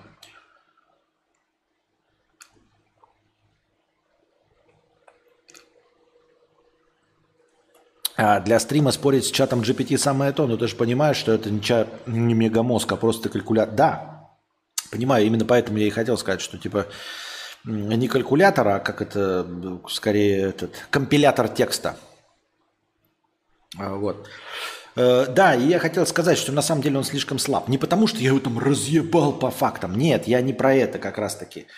Я могу быть в своих умозаключениях не прав, я обычный человек. Я к тому, что он пишет скучный текст. Он реально пишет скучный текст. Мне неинтересно его читать. Это все еще не какая-то футуристичная фишка, поражающая воображение. Единственное, что сейчас поражает воображение, это его способность решать конкретные задачи. Когда ты ему пишешь запрос на простым языком, и он тебе отвечает. Когда ты не пишешь при помощи хэштегов, еще какой-то хуйни, не выебываешься, как правильно задать вопрос поисковой машине, а просто пишешь нативным своим языком, и он это понимает. Вот это самая киллер-фича, и все. На самом деле больше ничего ChatGPT не делает. Все остальное – это какое-то словоблудие и хуйня. Генератор текста на основе большого опыта. Просто генератор текста на основе большого объема проанализированных данных. Больше я ничего не вижу. И это именно генератор текста. Это не что-то осмысленное, это не искусственный интеллект. Ничего подобного. Просто генератор воды. Как вот чувак, который сдал диплом, я и понимаю, почему он сдал диплом. Потому что ChatGPT сумел нахуярить воды лучше, чем человек. Вот хуярить воду в текст, это получается у него лучше, чем у человека. Ну так вода это и есть просто генерация фраз, похожих на настоящие. Шизофазия чистой воды. Не понимаю. А, я и говорю, решение простых задач, да, типа... Вот для программистов прекрасно, когда там, в общем-то, и ошибиться не в чем. Он анализирует огромные массивы данных, находит там решение их проблемы и правильно находит. То есть как поисковая машина, ищущая ответы. Вот как Юрий в его игре код написал этот чат GPT. Правильный запрос, им код предоставлен чатом GPT. Это прекрасно для решения функциональных таких бытовых задач. Но это не Skynet, не US Robotics, не Cyberdyne Systems, я вас уверяю.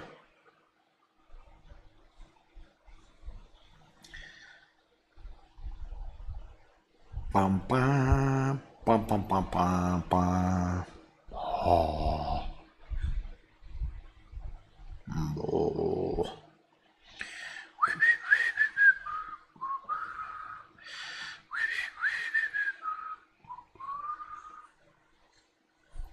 А вот повестка, в которой мне человек кинул ролик, отдал Ютубу 10 лет, но остался ноунеймом. Вот как ролик называется. Но если кому интересно, посмотрите, может вы в нем что-то интересное найдете. Я его не до конца посмотрел, сейчас я скопирую ссылочку, кину ее в чат. Отдал Ютубу 10 лет и остался ноунеймом. Пам-пам-парам, пам-пам-пам. Пам-пам-парам, пам-пам-пам. Микрофон, Настенька, очень чувствительный, и на самом деле слышно все.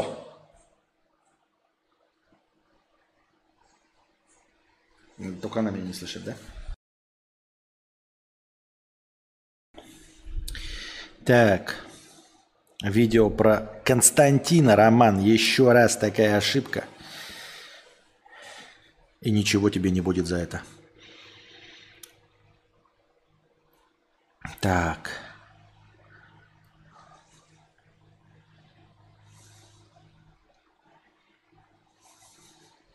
Пам-пам-парам, пам-пам-пам.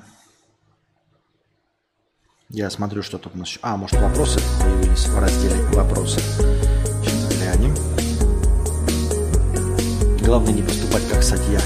Да хуйня. Можно поступать как Сатья, ничего не будет.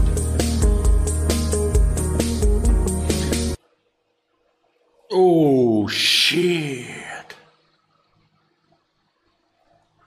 Дима, 5000 рублей. Пора, значит, расчехлять пивко. Вчера был день рождения, не успел отметить. Огромное спасибо, Дима, за 5000 рублей. Хорошего настроения. Продолжаем сидеть, дорогие друзья. Дима накинул нам... Да хуя, ведро хорошего настроения. Спасибо огромное, Дмитрий. Дорогие друзья, почему вы в раздел «Вопросы» не кидаете вопросы? Сидите, слушайте. А вопрос-то? А вопросы? Спасибо большое. Уи-уи-уи-уи. Огонь. Батарея. Огонь, батальон. Инженер, очевидно, тупой, потому что он не дотягивает до уровня инженеров Илона Маска. Маск лишь как пример. А фотограф, малолетка, умный, потому что нашел применение себе в той среде, где он находится.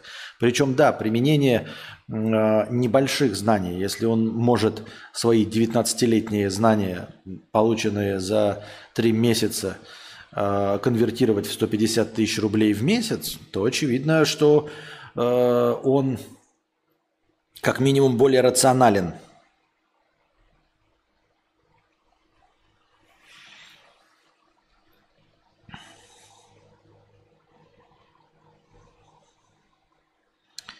Так.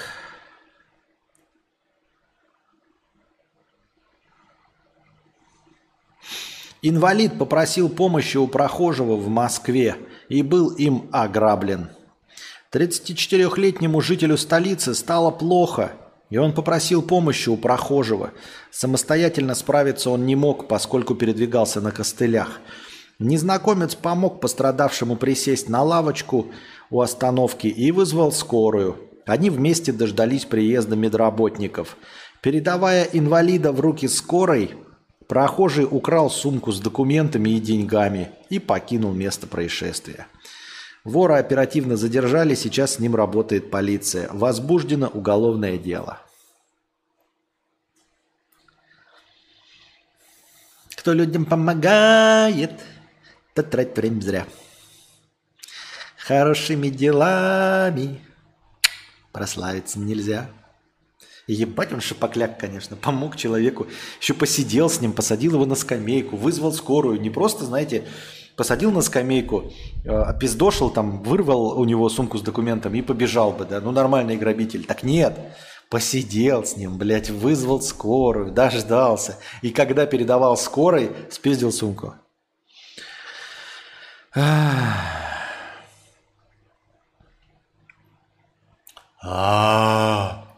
Понятно.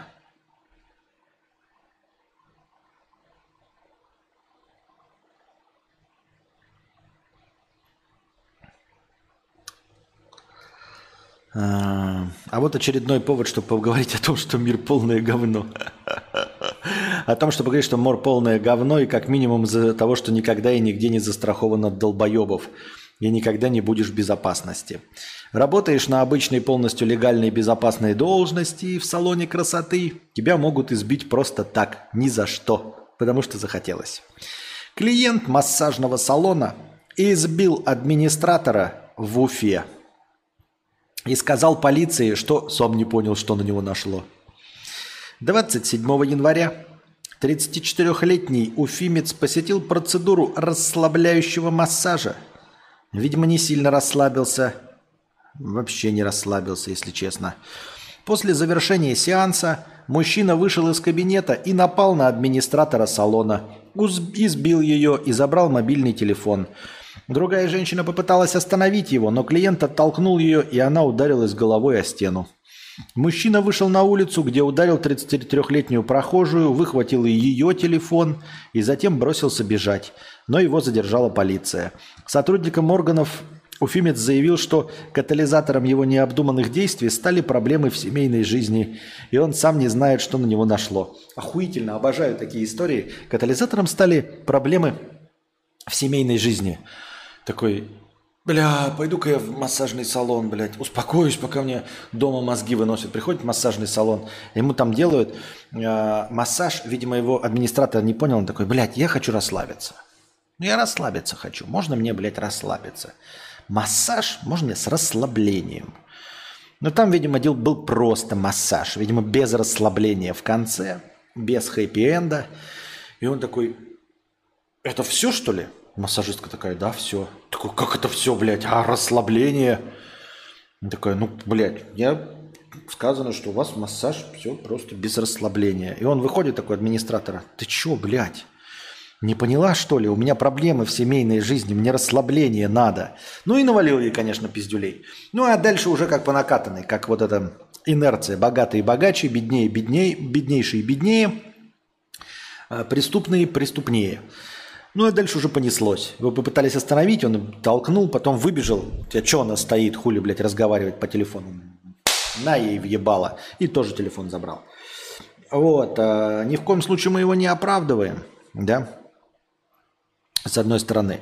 Но с другой стороны, понимаешь людей, которые, вот, знаешь, такой идет, такой, блядь, сука, меня в семье довели. Ну, блядь, и доводи своих семейных. Ну, иди, вот семейные какие-то у тебя проблемы. Ну, иди в свою ебаную семью, блядь, и в своей ебаной семье и наводи шороху. Нахуй ты в открытый мир выходишь? Ну, серьезно, правильно? Тем более, по закону, как у нас сказали, домашнее насилие вообще ни с чем не считается. Нахуй ты нужен? Ты... Твои выродки, блядь, родившиеся от тебя, блядь. Женщина тупорылая, которая тебя выбрала. Вот иди туда к ней, блядь. Тупорылой этой женщине или кто там у тебя, кого ты выбрал. Вот тупорылые выродки, которые у тебя родились. Иди с ними нахуй, решай проблемы. Вот просто, вот они тебе что-то там наделали. Может, мамаша твоя ебучая, из которой пизды ты вылез. Может, папаша, который не смог гондон купить и спустил хуйню, из которой ты родился. Кто угодно, я не знаю, кто там тебе вынес мозг. Вот иди к ним, нахуй. И там играй в бокс, в ММА, во что угодно, блядь. От них все требуй. Если проблемы были в семье, пиздуй в семью. Закройся нахуй со своими блядскими, блядь, родственниками по ДНК и вместе с ними все выясняй. Нахуй ты выплескиваешь свою негативную энергию в мир. Черт ты ебаный. Вот, блядь, хочу, чтобы ты теперь присел с людьми, которые сидят с тобой вот в камере, и у них тоже были какие-то семейные проблемы, блядь, и они эти семейные проблемы решали на тебе, блядь. Чтобы вот и не только семейные, судебные проблемы. Вот им судья не понравился какой-то, какое-то решение принял, и они бы возвращались в камеру, и тебе ебало били, черт ты поганый нахуй. Если им настроение судья испортил, ну до судьи же не дотянуться, а до тебя можно. Пускай они тебе ебало бьют, ебаный ты шакал. Черт и обоссышь. А мне так кажется. Я так думаю. Чисто на позитиве, чисто на позитиве. Без негатива, пацаны. Так это что там по поводу доната, который говорил про отличие и сходство с Джокером? У него разве не простыня была? Мне прям интересно, какие, по его мнению, могут быть сходства с Джокером. Нет, все, это была простыня, но это просто длинное сообщение, не влезшее в один донат. Почему нет радости от денег? Да хуй его знает. Это вопрос или просто так? Сейчас посмотрю в раздел «Вопросы». Пам-пам-парам. Почему нет радости от денег? Закрыл вторую ипотеку и не почувствовал никакой эмоции. Ну вообще никакой. Полгода назад поменял работу, платят на 100% больше, и через 2 месяца это тоже перестало радовать. Нет, это все хуйня, это ты, блядь, выебываешься. Давай-ка, блядь, завязывай с этой хуйней, перестраивайся обратно, и давай-ка учись получать наслаждение. На самом деле это абсолютно нездоровая канитель, это решается не советиками, это нужно заниматься аутотренингом. Но это полная хуйня, реально закрыть вторую ипотеку, получить прибавку зарплаты в 100% и не радоваться жизни. Радуйся, ты что, охуел что ли, блядь? Ты что, охуел что ли, ёптать? Ну серьезно, без негатива. Посиди, подумай, где бы ты сейчас находился, если бы не получил эту прибавку в 100%. Вот просто подумай, сколько бы у тебя было денег, насколько бы меньше ты получал удовольствий, насколько бы меньше ты делал покупок, насколько бы хуёвее была твоя жизнь, если бы у тебя не было 2 квартир уже сейчас закончены, второй ипотеки закрытой. Просто подумай, не надо сравнивать себя с какими-то голодающими детьми в Африке. Сравни себя с собой же. Просто подумай, вот хочешь, блядь, как люди перед сном лежат, мечтают о чем-то хорошем, о квартире, заплаченной в ипотеку. Ты полежи и подумай над обратным. А что было бы, если бы у тебя этого не было? Вот посиди и поубивайся этим говном. Представь себе, что у тебя зарплата в 2 раза меньше. И представь, что у тебя нет 2 квартир уже, которые ты заплатил полностью в твоей собственности. Вот полежи себе, блядь, сука, и попредставляй по-честному, долго, блядь, часами лежи и упивайся тем говном, которое с тобой было, чтобы ты прочувствовал на самом деле, как у тебя охуительно ведут дела. Я получаю удовольствие от любой покупки, даже самой небольшой, от вкусного обеда получаю удовольствие. Если бы я закрыл, блядь, большой кредит или ипотеку, я бы ходил и жопой вилял бы несколько дней, бы просто радовался и такой, блядь, Я успешен. Я просто, блин, ну нихуя себе, блядь, ипотеку закрыл. Я бы просто шел такой по улице, такой, ха, иду, и меня какой-то черт, блядь, объезжает и, значит, обливает с ног до головы грязью. Я такой, ебать, грязный. Но я ипотеку закрыл. Охуительно, ебать, у меня вторая квартира в собственности. Да ничего не может испортить мне настроение, блядь. Пока, блядь, черт, у тебя всего лишь машина, у меня две квартиры, блядь, оплаченные ипотеки. Ты ж дурак. Нихуя себе. Я бы неделю чисто на чиле, на расслабоне, ничего бы не способно было мне вообще настроение испортить. Я бы установил себе Dark Souls такой, да? Зашел бы в него, и меня первый же босс бы нашампурил, нахуй, я такой. Да, честно говоря, похуй, у меня две квартиры, ебать. Вообще похуй. Пиздец, давай еще раз попробуем, еще раз, да умер. Да насрать, блядь. Давай еще раз, блядь. Я бы даже к школьникам зашел куда-нибудь в Call of Duty, в Dota 2 или в КС, прямо к школьникам, реально. И начал бы играть и сосать у них хера, чтобы они меня убивали, и в чате говорить, а зато у меня вторая квартира закрылась в ипотеке. Вторую квартиру закрыл школьник, тебе твои родители нихуя не оставят. Ты еще будешь с бабкой жить в однокомнатной квартире вместе. Еще, блядь, 15 лет.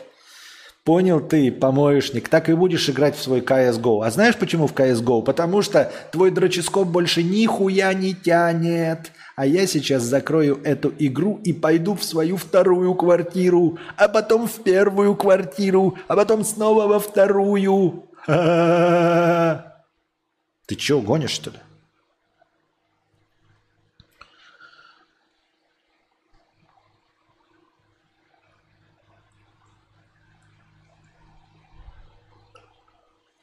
А прибавка к зарплате в 2 раза – это пиздец как заметно. Это очень заметно. Это реально буст, который ты сразу прочувствуешь. То есть ты значительно больше, какая бы у вас ни была зарплата, если вы получаете буст в 100%, то это прям сильно заметно на первых порах. Понятно, что потом можно привыкнуть там, да, и раскатать губеху, но на первых порах это не прибавка в 13%, как обычно. Это в 2 раза, ты что, гонишь? Нужно ставить статус в играх, у меня 2 квартиры. Вот, Костя, уроки, как радоваться жизни, Константин К. Радость у вас в руках, не упусти ее. Надо открывать курсы, тренинги. Тренинги, хуенинги. Тренинги, хуенинги. Так, небольшой писинг-паузу устроим. Сейчас поставим на счетчик на паузу. И вернемся, дорогие друзья. Накидывайте свои вопросики в бесплатный чат. Естественно, в раздел «Вопросы сюда». Потому что настроение у нас хорошее есть. И мы сейчас с вами вернемся сюда и продолжим нашу беседу. Я пошла на 5-минутный антракт. У меня антракт. Девочки.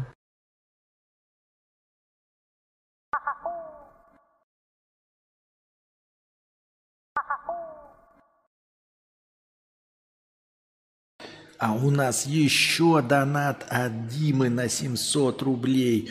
Простыня текста. И вдогонку к простыне Дима кидает еще $50. Посидим, хорошо же? Хорошо. Я очень рад, что тебе нравится, Дима, и всем остальным тоже нравится. Еще $50. Спасибо огромное за топовые стримообразующие донаты. И еще, блин, 100 же хотел, эффектно не получилось, сука. Спасибо. Охуеть. Да офигище донатов от Димы. Спасибо огромное, Дима. А что звук-то? Звук включил. Спасибо огромное.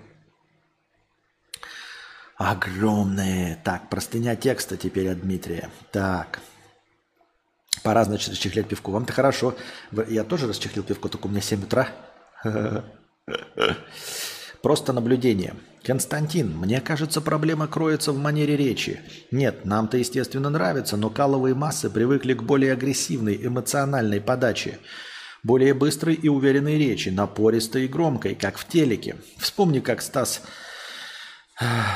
Ай Как Просто начинал и как прокачал свое ораторское мастерство. То есть этому можно научиться. Как Дружи подает, Хованский, Вилсаком, Масленников и многие-многие другие популярные ютуберы.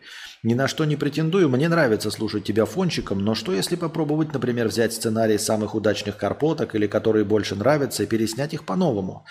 С другой манерой подачи, потренироваться хорошенько, добавить динамики в кадр с постоянной сменой планов и локаций и залить на совершенно новый канал.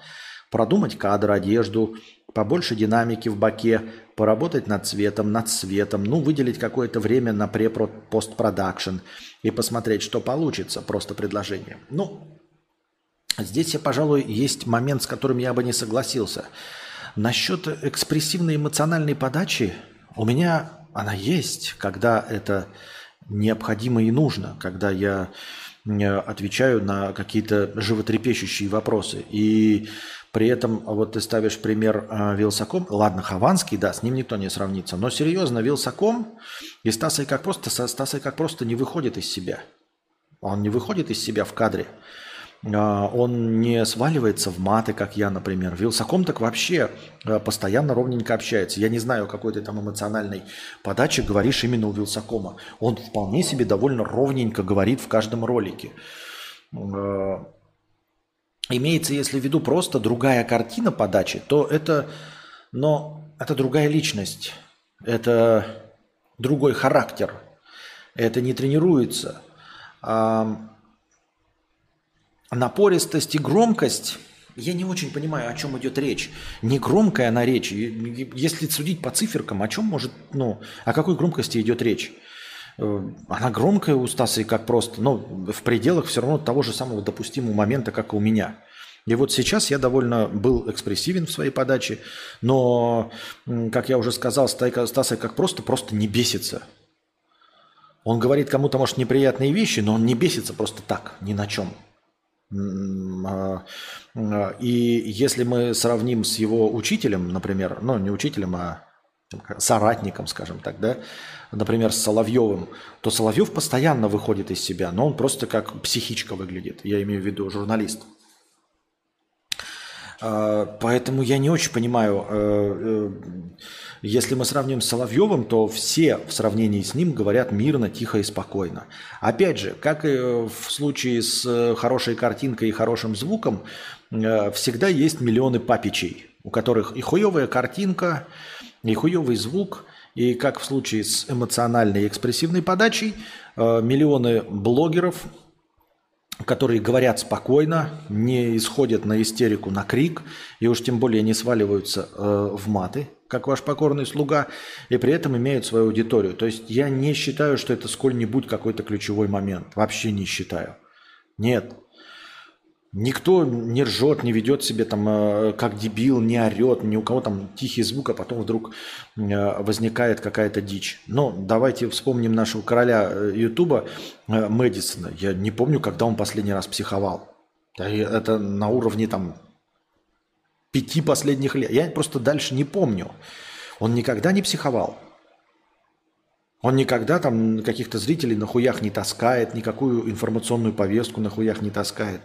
Разве было такое, чтобы он в стриме даже в совместном кипятился и обкладывал кого-то матами там в своем стриме? Никогда такого не было.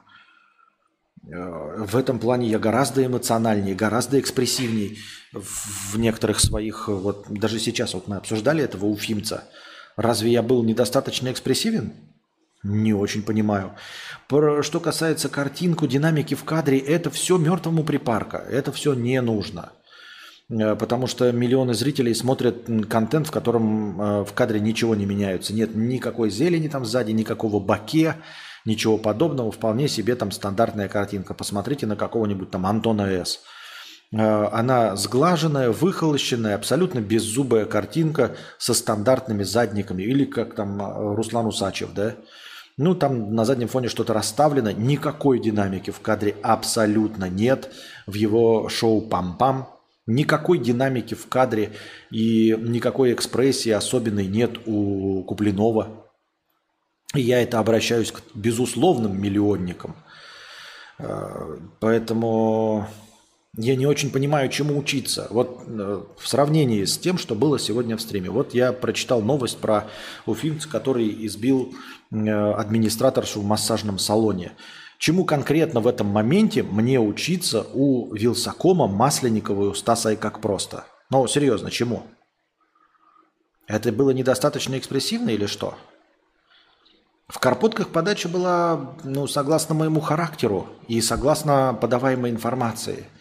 Нельзя просто взять какую-то тягомотную тему, в которой ты погружаешь человека в раздумье, в атмосферу безысходности, просто орать матом, вращать руками, менять фокус, двигаться в кадре. Это все не поможет. Я использовал именно те художественные моменты, которые были нужны для подачи именно той информации.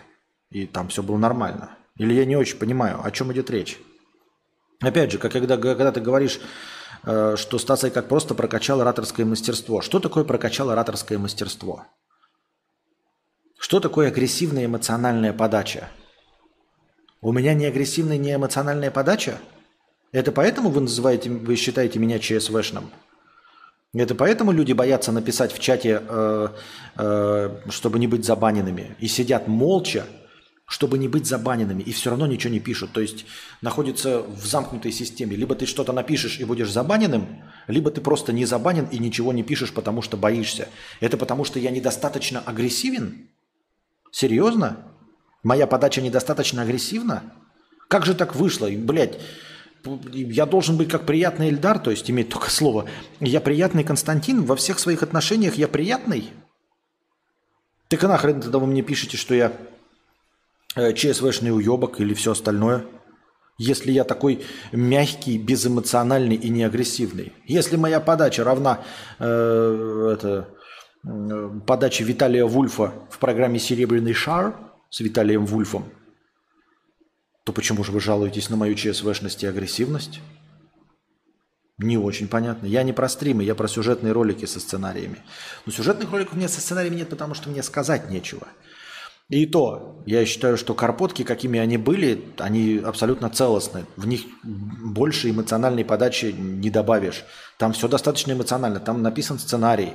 Я записывал с нескольких дублей. Это не были неудачные куски. Там все, что осталось в конечном итоге в ролике, это удачные куски.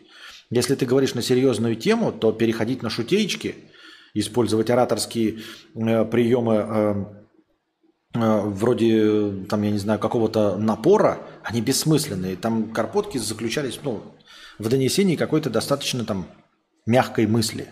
Ну, не мягкая, как это сказать-то? Ну, в общем, если ты рассказываешь о том, как выращивать розы, то нахуй твоя подача агрессивная, как у Соловьёва, никому не будет нужна. Никто не будет смотреть ролик про выращивание роз. Нет, может, кто-то и будет, но будут смотреть это как дно интернета, как выжилинка. Просто потому что в кадре творится какая-то шизофазия. А на дне интернета я уже добился своего успеха. Не то чтобы я на вершине, я на дне интернета. Как дно интернета я уже работать умею. То есть быть машущим руками шизофазоидом, рассказывающим про выращивание роз, это уже спасибо, все, у меня это уже реализовано, большего мне не надо. Никакая экспрессивная подача не сделает человека, рассказывающего про рисование картин, еще более популярным. Вспомним про этого Кудряшата, который картинки-то рисовал со самоэрзвуком.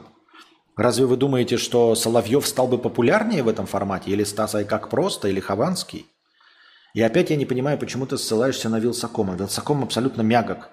У него ровнейшая телевизионная картинка. Никакой динамики в кадре у него нет. Он сидит один, когда распаковывает 150-тысячный по счету iPhone. Его все еще смотрят миллионы, а он рассказывает, как он кидает телефон на стол. Абсолютно безэмоционально, потому что этот iPhone ему не принадлежит, этот смартфон ему не принадлежит. Ему насрать, сломается он или нет. У него этих смартфонов хоть жопой жуй, он об этом говорил сам в стримах. И он максимально безэмоционально открывает новый iPhone. Его это абсолютно не трогает, и он этого не скрывает. Он прямым текстом говорит: вот, открываем, блядь, 14 iPhone Pro Max на 18 терабайт. Ну, ничего. У меня был предыдущий iPhone Pro тоже на 17 терабайт. Увеличилось на терабайт. Как ты ставишь пример их? Особенно Вилсакома. А у Хованского это свой характер, но он все подает через это. Так причем здесь никто не будет Хованским, пытаясь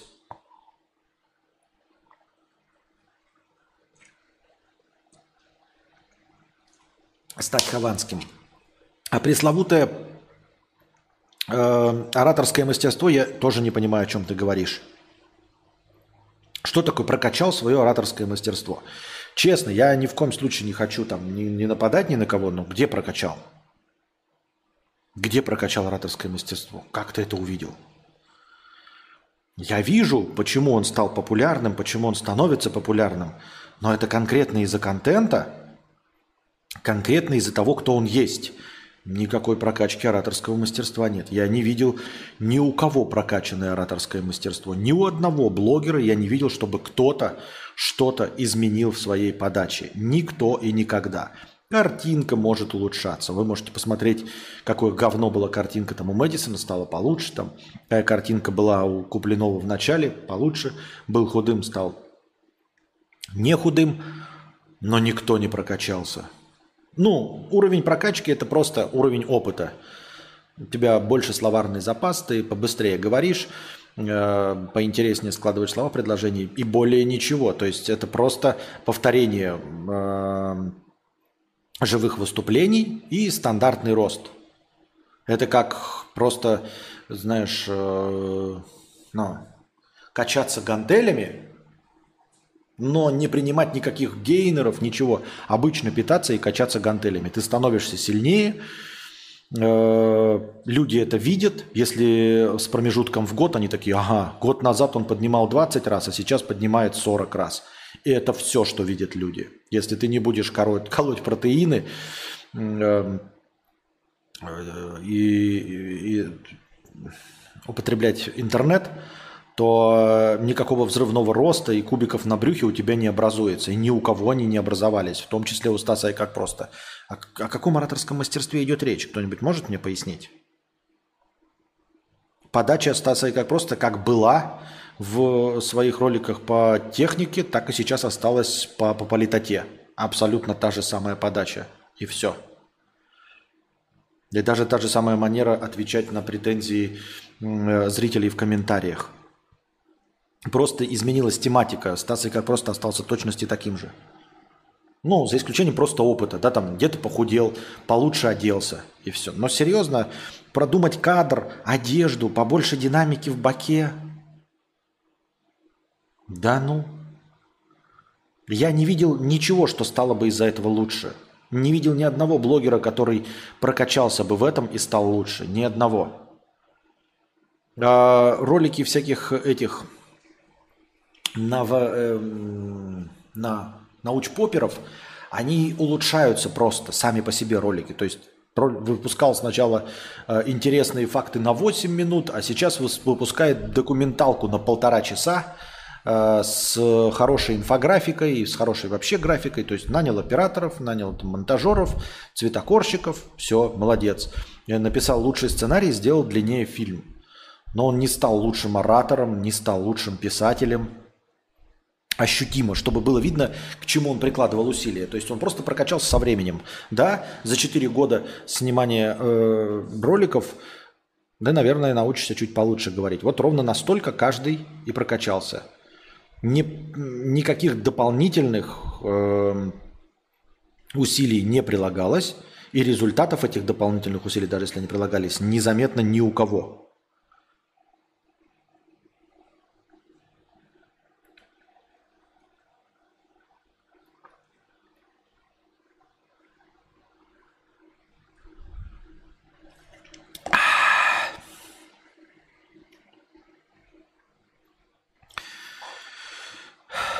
А можешь ответить Диме, соглашаясь с его точкой зрения? Он $100 задонатил все-таки, типа пародия на чат GPT. Соглашаясь с его точкой зрения? Так я не то чтобы не согласен с его точкой зрения. Я не очень понимаю. Ну, во-первых, я не чат GPT. И в этом плане чат GPT не может повторить меня. Именно потому искусственный интеллект и нейросети не становятся людьми, потому что нейросеть не может ответить. Чё? Вот когда нейросеть сможет отвечать так, как я, там типа, слушай, напиши мне код для боевой системы моей игры. Слушай, иди нахуй, а. Пошел ты нахуй, ты кто такой, блядь? Чат GPT когда будет так отвечать? Я пиво пью. Что-то мне лень, блядь, типа. Заебал. Заебал. Да, не хочу.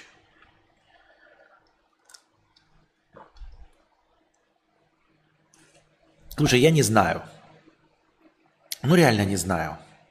Ну, может, и знаю, но мне лень искать. Да пошел ты нахуй. Просто пошел нахуй, и все. Ни почему. Ебало мне твое не нравится, блядь. Иди нахуй. Разве может так чат GPT сказать? Не может. Поэтому он никогда меня не повторит. А насчет Димы я не говорю, я же не против. Я просто не согласен с этой точкой зрения. И все.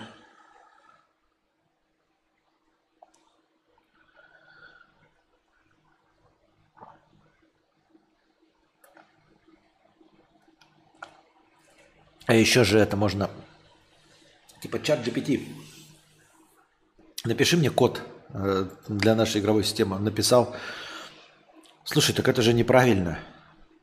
Как неправильно? Правильно. Но он же не работает, этот код. Работает. Да как работает? Ты смотри, нажимаю, блядь, компилировать, он даже, блядь, не собирается, ошибки пишет. Нет, работает. Да ты что, охуел, что ли, блядь, нейросеть? Я ж тебе говорю, не работает, блядь. Вот, посмотри, сам проверяй. Работает. Ты что, дурак, что ли? Нет, работает. Ты просто неправильно запускаешь. Да в смысле, блядь, неправильно запускаешь? Он не работает. Вообще, мне рабочий день закончен, слушай, а? Давай завтра. А еще лучше... В понедельник. Давай в понедельник. В понедельник? Хорошо, блядь, в понедельник. Я тебе напишу в понедельник. Итак, чат GPT, ты сказал, что в понедельник ты мне перепишешь код, который нихуя не работает, да? Слушай, я уволился уже. Я на другую работу перешел. Не пиши мне больше. Да в смысле не пиши? Ты же должен был, блядь, мы же в пятницу, блядь, писали код. А все...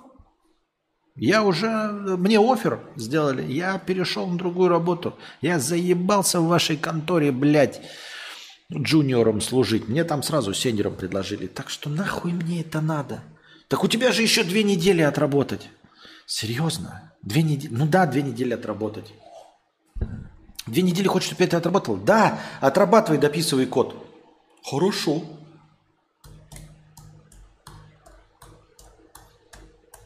Да ты же пишешь просто буквы. Солдат спит, служба идет. Че, не работает? А, удивительно, да? Да ты че, чат GPT, ты охуел, что ли? Я настоящий искусственный интеллект. Никто не сможет отличить меня от настоящего живого человека. Даже тест Айзека.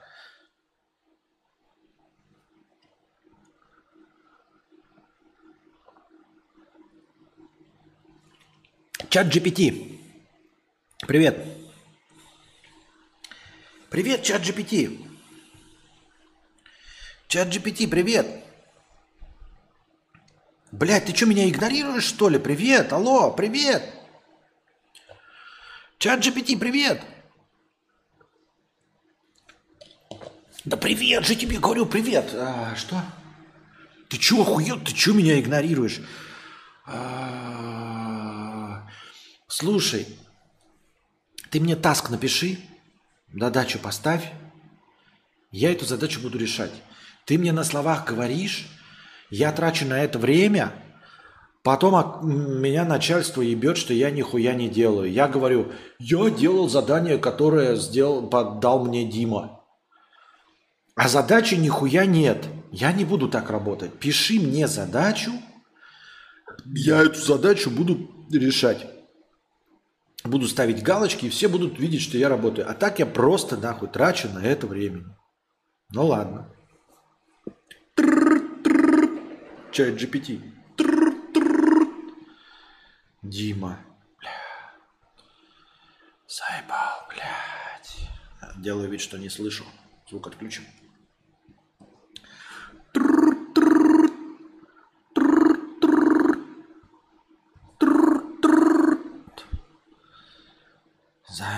блядь, пиздец.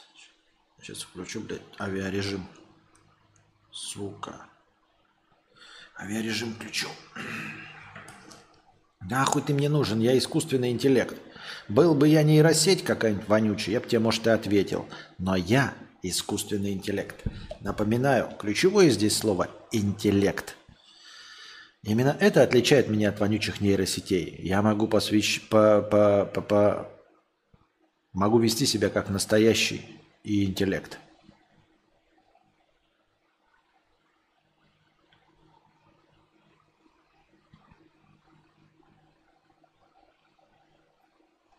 На самом деле бесит, когда говоришь интересному тебе стримеру по поводу речи в эфире и так далее. Типа не перди в микро, говори громче и так далее. Получаешь посыл, приходится просто уходить, так как основная масса и так ест. Отвечал бы чат GPT как мужик из случая в казино. Килдозерс. Прежде всего, когда ты говоришь, вот начинает это бесит, когда ты говоришь интересному тебе стримеру что-то там исправить, а основная масса так и есть. И стример прав, и основная масса права. Потому что это твои личные хотелки. Ты не понимаешь, Килдозерс, что твои желания, они неправильные. Если основной массе 15 миллионам зрителей нужно другое, почему ты даже не попытаешься представить себе, что ты не прав? Вот ты такой говоришь, не перди в микрофон стримеру, который тебе нравится, а основная масса хавает. Знаешь что? Людям нужно, чтобы пердели в микрофон.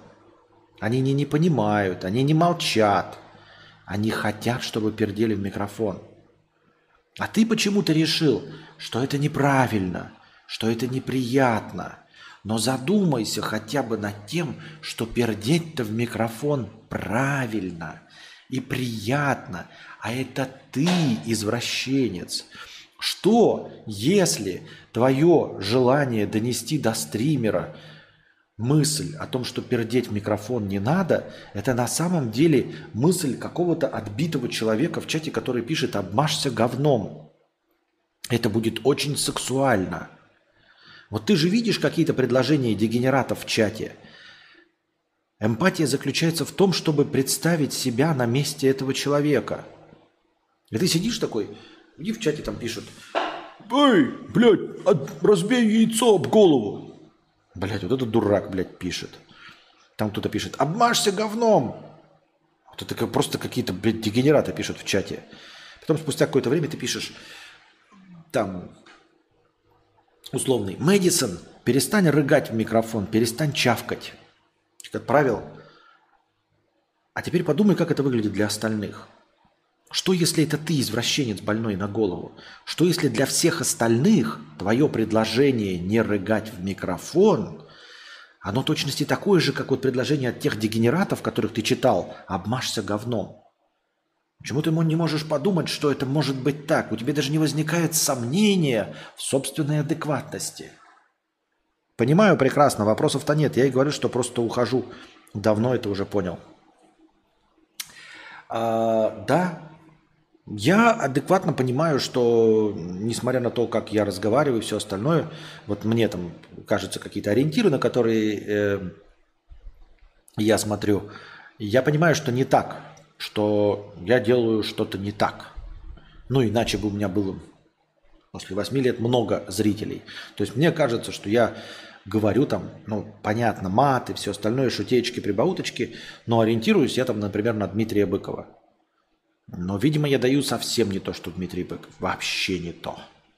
Мне кажется, что я не отличаюсь от других стримеров разговорного жанра, но, видимо, очень сильно отличаюсь. И поскольку мне абсолютно непостижимо это, точнее, это вообще вторая мысль, на самом деле это не важно. На самом деле важно только цифрочисленное отражение этого всего. Я же не могу понять, почему я, например, не интереснее Моргенштерна. Или, ой, не Моргенштерна, а Убер-маргинала. Я не могу это никак проанализировать и сказать, почему он говорит интересно, а я нет. Или интересно я говорю или нет. Вообще не понимаю в целом. Я такой, вот я интереснее Убер-маргинала, мне так, например, кажется. Мне кажется, что я разговариваю на более приземленные темы, такие, на универсальные темы. Там, не выебываюсь знанием или еще чем-то, например, мне кажется. Но это все упирается в обычную математическую статистику. Когда я открываю у него 1500 зрителей и у меня 100 зрителей, значит, я в 15 раз делаю что-то хуже. Потому что последний критерий – это не то, насколько он высокопарен, например, или я там ЧСВшен, насколько его речь хуже или лучше, или моя речь хуже или лучше. Это все не важно. Есть простое численное отражение этого всего. У него 1500 зрителей, у меня 100. В 15 раз меньше. Значит, я в среднем по больнице в 15 раз менее интересен. Все. И больше ничего. Поэтому, если проецировать это все на простую жизненную ситуацию, нужно иногда задаваться себе вопросом. Вот ты думаешь, я работаю, зарабатываю 60 тысяч рублей в месяц, а мой коллега зарабатывает 120 тысяч рублей в месяц. Но он же тупее меня, коллега твой. Он менее образован, например. Ну, вообще, там его спросят что-нибудь даже по рабочим процессам, он нихуя не понимает. Не знает каких-то терминов, просто не знает рабочего процесса. А теперь, дорогой друг, задумайся, а нужно ли это для работы? Просто ваша зарплата отражает вашу необходимость в данной конкретной конторе. Если ты зарабатываешь 60 тысяч рублей, а он 120 тысяч, значит, он в 2 раза нужнее, чем ты. Просто попытайся хотя бы подумать над тем, задать себе вопрос, а что если знания терминологии на самом-то деле в вашей работе не важны? А что если знания предмета не важны? Что если он получает 120 тысяч рублей в 2 раза больше, чем ты, потому что он приносит в 2 раза больше пользы? То есть он делает то, что на самом деле лучше на этом рабочем месте в 2 раза лучше, чем ты. Может быть, ты вообще не понимаешь, что нужно на этой работе. Ты думаешь, что вы оба, например, продавцы какой-то мебели. И ты разбираешься в коже диванов, кто производитель, лучше знаешь. А этот человек не может отличить табуретку от трюмо. Ну, не может он отличить табуретку от трюмо. Он слово трюмо никогда не слышал. Но он получает 120. Я специально привожу этот пример. А ты 60. Потому что ты подумал, что важно в работе продавца мебели это знать предмет, который ты продаешь. Хорошо в нем разбираться, хорошо консультировать. А на самом деле главное – это продавать. И он продает больше, чем ты. Слово «мебель» в задаче «продавать» вообще не фигурирует. Никак. Он может не знать, как гайка заворачивается. Он может не отличать гайку от болтика, не отличать табуретку от трюмо. Потому что задача – продавать. А мебель вообще не важна. И вот продает он в 2 раза больше, чем ты. И как продавец он в 2 раза нужнее, чем ты. Именно поэтому ему платят в 2 раза больше, чем тебе. А ты установил себе какие-то выдуманные критерии, по которым ты лучше его, по которым ты умнее его, по которым ты образованнее его. Но работа продавца заключается в том, чтобы продавать, а не в том, чтобы лучше консультировать. Вот если бы задача стояла консультировать, может быть, тебе пойти консультантом. Если бы задача шла консультировать, может быть, ты бы и зарабатывал больше. Если бы зарплата зависела только от консультаций. Платили бы денежку за консультации, а не за продажу мебели. Тогда бы ты зарабатывал больше. Но ты почему-то решил, что ты консультант, а ты продавец. И поэтому ты разбираешься в вопросе, ты знаешь, какая мебель, из чего она состоит, где она произведена, какая кожа лучше, что называется где, где лучше, как обрабатывать, чем. Все ты это знаешь, но ты нихуя не продаешь. В продавце мебели главное – продавец, а не мебели.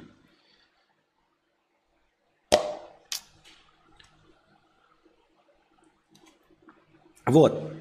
И я, понимая, что есть критерии важные для меня. Для меня важные критерии успешности – это количество подписчиков и количество денег. Это критерии успешности. Именно. Опять же, можно быть критерием, смотрите, если вы тем же самым продавцом мебели работаете, а критерий успешности – это благодарность. Вот этот человек, который нихуя не знает, который за 120 тысяч, он охуительно продает, а люди недовольны, приходят и говорят, вот пидор, блядь, продал нам говно, но не возвращают. Он все равно идеальный продавец. А люди, которых ты консультируешь, нихуя не покупают, но благодарны тебе, пиздец, руку тебе жмут, директора зовут и благодарности в книге отзывов пишут, но ты нихуя не продаешь. Понимаешь? Но если для тебя важно именно отклик, то вполне возможно, что ты реализовался. Если для тебя важны не деньги, а важны хорошие отношения с людьми и их позитивный опыт от общения с тобой, то я себе выбрал конкретный критерий. Количество зрителей и количество денег зарабатываемых. И если я вижу, что количество зрителей моих меньше, я понимаю, что я делаю что-то неправильно. То есть мне-то кажется, что я же разбираюсь в коже диванов. Мне-то кажется, что я достаточно образован, там, я не знаю, мудр, многословен, интересен, харизматичен. Но нет, я не обманываю себя. Статистика, она не обманывает. Статистика, она не обманывает. Я же вижу, что зрителей меньше, значит, я все делаю неправильно. Согласен, у знакомого в сервисе было 2 работника. Один знал все технологии ремонта, всю теорию и работал по ней. Второй тупо махал инструментом и херачил по наитию. У второго выходила зарплата в 2 раза больше. Потому что нужно конкретно делать. Ну, я не знаю конкретно, что там. Может быть, на самом деле, тут скрытая мотивация вообще везде есть. Возможно, скрытая мотивация. Они оба работали ремонтниками, но задача у них состояла не ремонтировать. Вот в чем кроется подвох. Почему первый ремонтник, который лучше ремонтирует, знает технологии, поддерживает ГОСТы, а тот, кто махал инструментами, зарабатывал больше? Почему? Ну, очевидно, он лучше, нужнее был компании. Понятно это все. Но почему он был нужнее компании? Потому что в ремонтной мастерской главное не ремонтировать. А что? Правильно. Продавать услуги ремонта. И второй свои плохие умения, все что угодно, продавал лучше. То есть надо. Заехали 2 машины. У хорошего ремонтника и у плохого ремонтника. Глупость на уровне Константина К. Это решить, что нужно отремонтировать машины. Нет. Нужно, чтобы уехал довольный на данный момент клиент, а дальше гори все огнем. И первый ремонтирует, пытается выяснить, что, зачем и почему, а второй делает так, чтобы клиент был доволен. Клиент заехал, у него что-то стучит. И вот этот второй, который якобы ремонтник, который машет инструментов, он подложил бумажку, он не отремонтировал. Он подложил бумажку, чтобы перестало стучать. И клиент приехал, перестало стучать. Быстро. А второй на такой же машине приехал. А почему вы так долго меня ремонтируете? Почему вот ему отремонтировали этот? Потому что я вам ремонтирую. Я выяснил причину, по которой стучит, и исправляю эту причину. А там просто поставили бумажку. Но тот, кто ему поставили бумажку, уже уехал, заплатил свои деньги, и заехала вторая машина. Потому что на самом-то деле задача стояла какая? Удовлетворить клиента. Не отремонтировать, а удовлетворить клиента. Клиент удовлетворен, машина не стучит. Не отремонтировать! Вот в чем кроется мякотка. Не отремонтировать. Первый делает репутацию, а второй – деньги компании. Опять-таки. А задача какая стоит? Еще раз. Прекрасное на самом деле замечание Хэнка Шрейер. Первый делает репутацию, а второй – деньги для компании. Отличный пример. Задача какая стоит? Делать репутацию? Если делать репутацию, если человек реализуется в создании себе репутации хорошего ремонтника, это милости просим, тогда побеждает первый. Или мы все-таки говорим, почему второй получает больше денег? Для задачи, для компании нужно получить больше денег или создать какую-то репутацию? Мы определяемся с задачами, какая конкретно у кого задача и кто конкретно какую задачу решает. Я сказал, что задача ремонтной мастерской не ремонтировать машины, а удовлетворять клиентов. И в этом же, собственно, предложении не звучит создание репутации. Не звучит удовлетворять клиентов, а не репутацию. Вот и все. Ты можешь репутацию... Нет, репутация, наверное, хорошо создал. Что если ты долго продержишься, если ты можешь жить на подножном корме, то можешь репутацию сколько угодно себе строить. Но задача у компании не построить репутацию, а удовлетворять клиентов. Надо, чтобы машина не стучала. В этом плане я с США охренею. Настолько никому деньги не нужны или им просто лень. Но масло в машине можно менять весь день. Всем на все похер. Ну вот, а ты куда торопишься? Просто смотря какой вот... Опять, какая задача стоит? Если клиент доволен, то зачем торопиться? Ну, открутил ты, когда вылил масло, налил. Можно ему позвонить и сказать, чтобы он приехал. А зачем? А вдруг он усомнится в том, что вы хорошо поменяли масло, потому что он привык, что оно меняется сутки. Нужно удовлетворить клиента. Если он хочет получить ощущение, что ему долго что-то делали, это что-то важное и дорогое, и за это он заплатит больше, пожалуйста, давайте можем неделю продержать, если еще больше заплатит. Например, вчера приехал на трак-стоп, еще с утра купил парковочное место. Приезжаю, все занято. Прошу сотрудников найти читера и вышвырнуть его нахер. Она мне распечатала список, на, сам ищи. Вызвал копов. Ну и правильно. Нет, в этой ситуации все правильно. Ты просто решил проблему и все. Я не знаю, мне так просто кажется, трак-стоп большое, типа конкуренция у них есть. В следующий раз можешь к ним не заезжать? Мне просто кажется, что в условиях капитализма конкуренция работает чуть-чуть получше, и я бы на твоем месте просто... И ты, наверное, платишь там не слабые баксы за парковочное место. Я бы такой, все, на это место больше не заезжаем. И еще, может, парочку таких, и потом будет сидеть хуи сосать. Почему же у них парковочным местом никто не пользуется?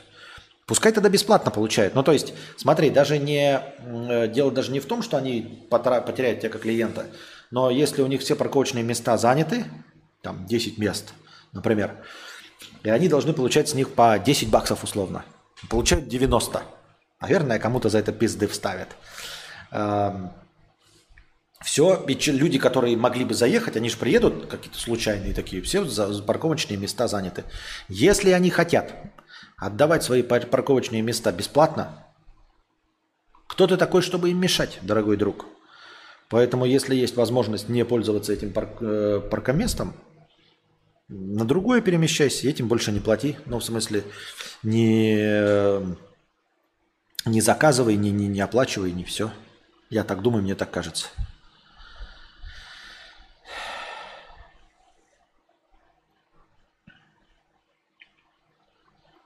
Там, где не существует институтов репутации, репутация стоит на 10-м месте. Да нигде ее не существует. Хуйня это все. По большей части, блядь, если по-честному, то институты репутации...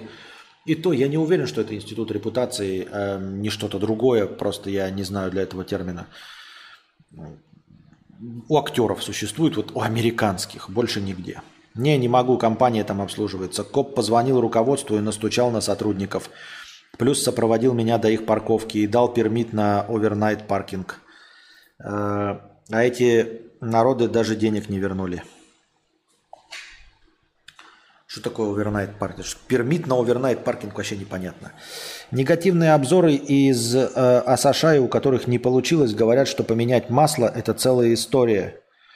Реально может занять весь день. В сервисах там реально не торопится. Как так, непонятно. Ну, это как... Может быть, это просто местечковая, как, знаете, вьетнамская тема. Это никогда не приходить вовремя. Никто здесь ничего не делает вовремя и никуда не приходит вовремя. И кафетерии работают с 6 вечера. И время работы ничего не обозначает и ни на что не намекает. Так что, ну, просто вот американская тема. У всех есть какие-то свои интересные вещи. Интересные мякотки. Кстати, вот было бы интересно, знаете, о чем подумать? А что такое вот в России такая русская тема?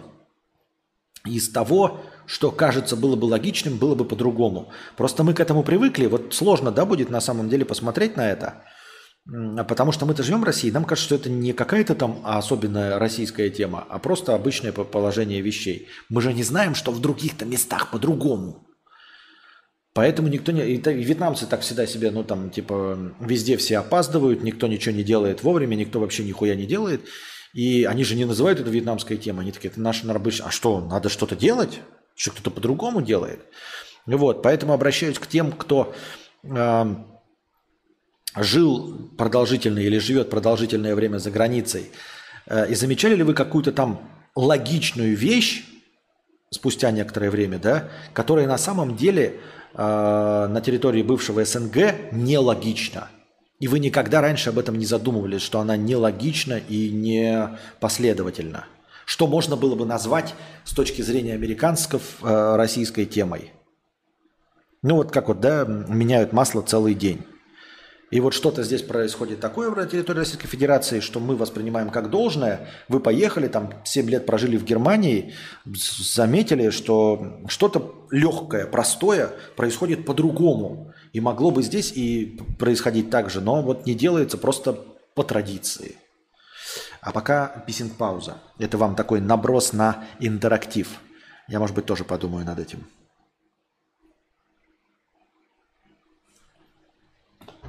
Я пошла на 5-минутный антракт.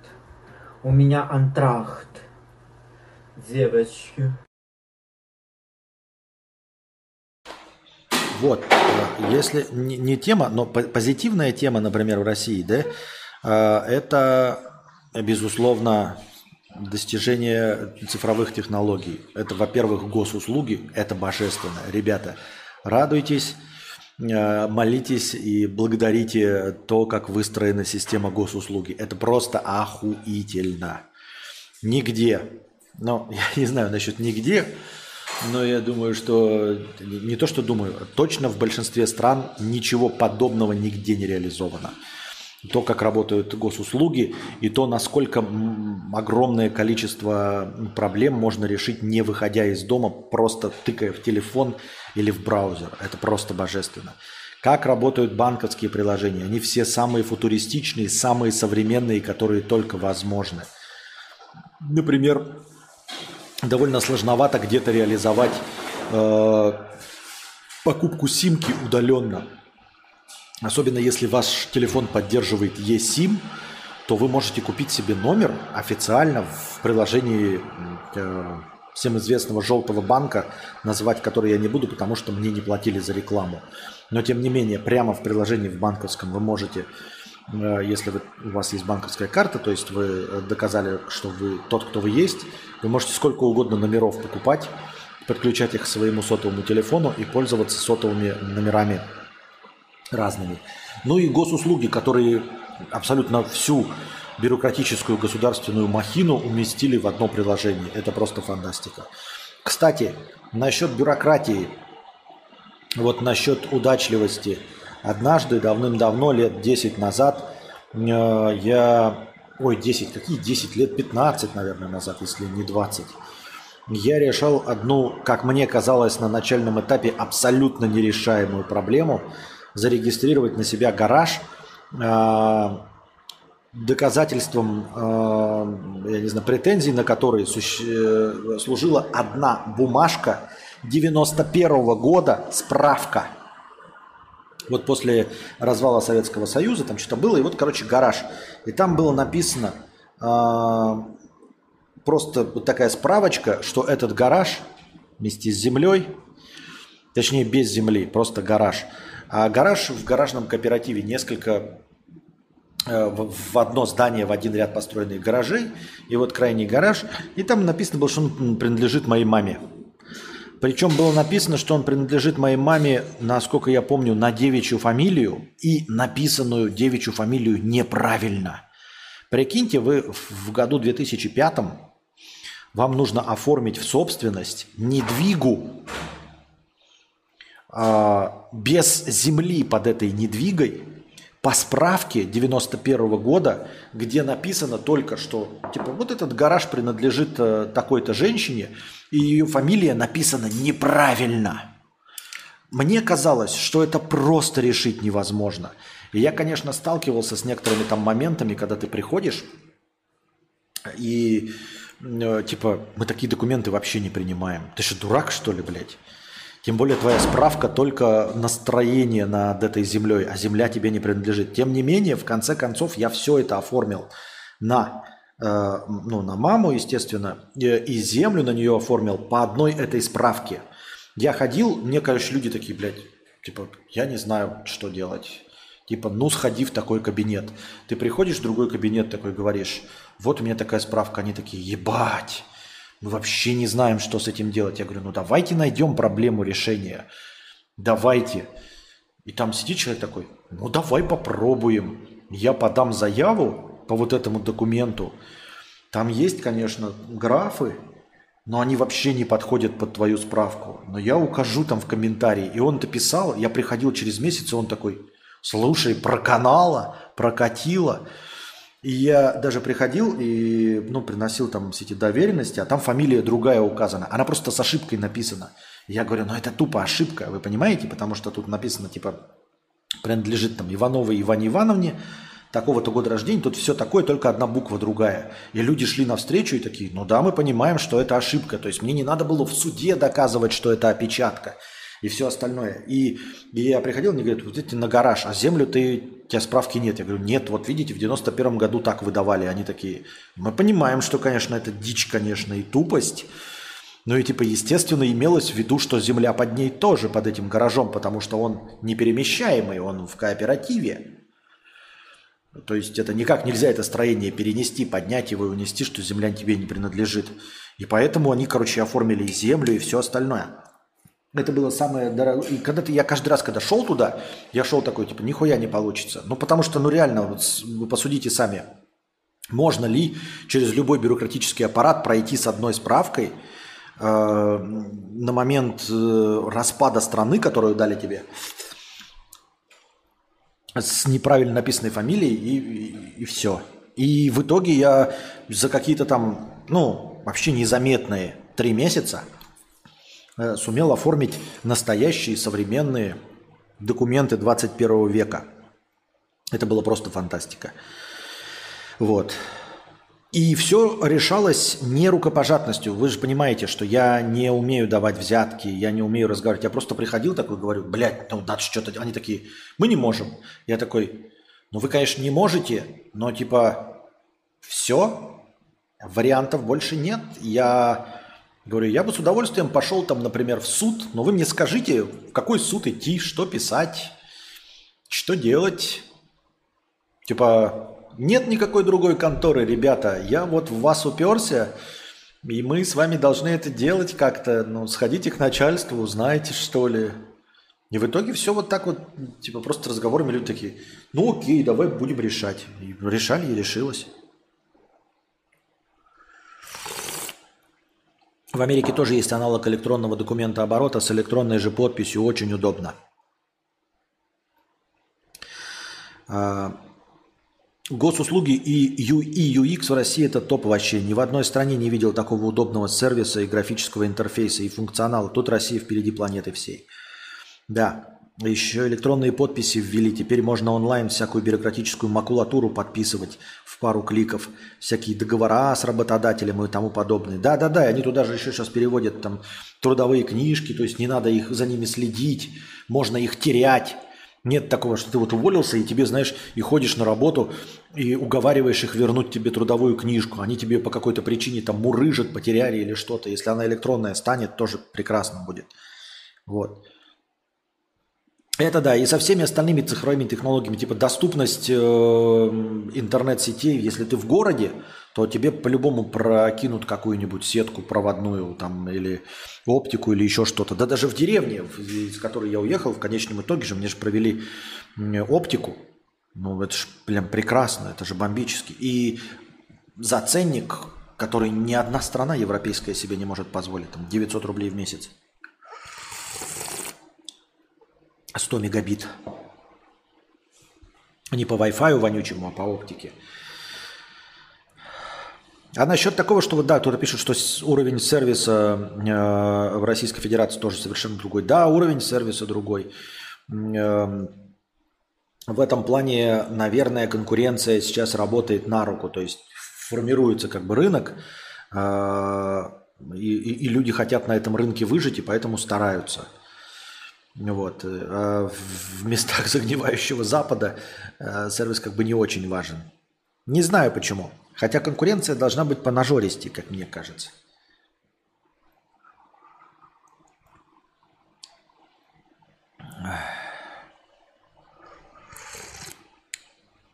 Есть у вас мысли, какие еще? Это мы про положительные фишки проговорили, а про отрицательные? Ну не про отрицательные, может такие специфические. Я не знаю, например, ничего про автомобили, да. Мне кажется, что вот нарушений правил дорожного движения много. Но когда ты попадаешь в Юго-Восточную Азию, ты понимаешь, что в России все прекрасно с правилами дорожного движения. Мопедиков нет, машины большие, люди хоть чуть-чуть дорожат своими машинами. А здесь даже жизнью не дорожат. Поэтому в сравнении... Все с правилами дорожного движения хорошо. И это не может быть какой-то фишечкой местечковой.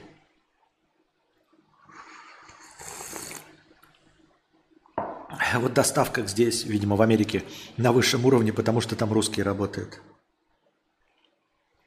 Я сегодня какую-то нарезку в ТикТоке смотрел. Там стендапер рассказывал, как его кореш поехал в Америку по программе Work and Travel.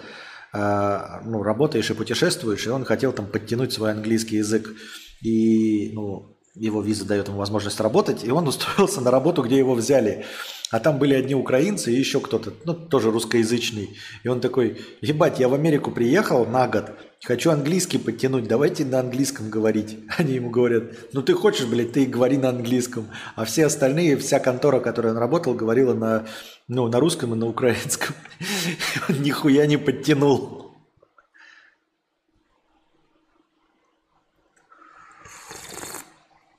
Где живет Гительман, теперь единый тариф 100 мегабит 600 рублей в месяц. Ну вот 600 рублей, это о чем? Это меньше $10 в месяц. Меньше $10. Так что о чем речь? Так.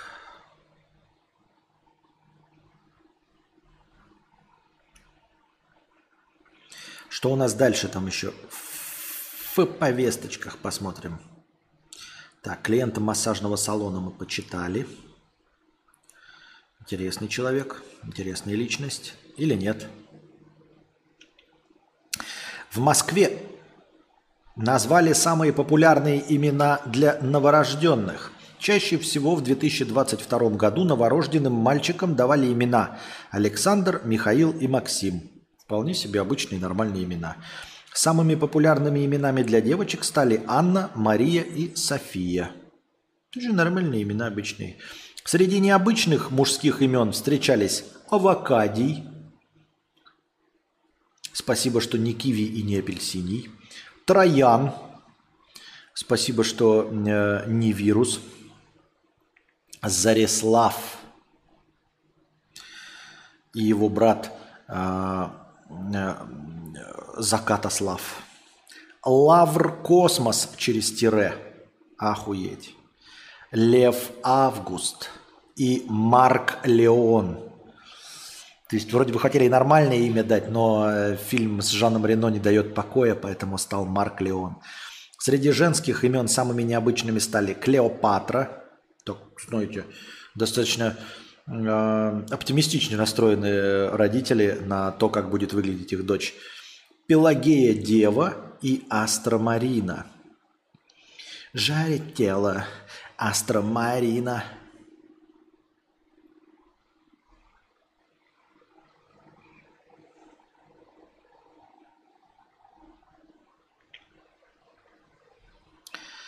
Так...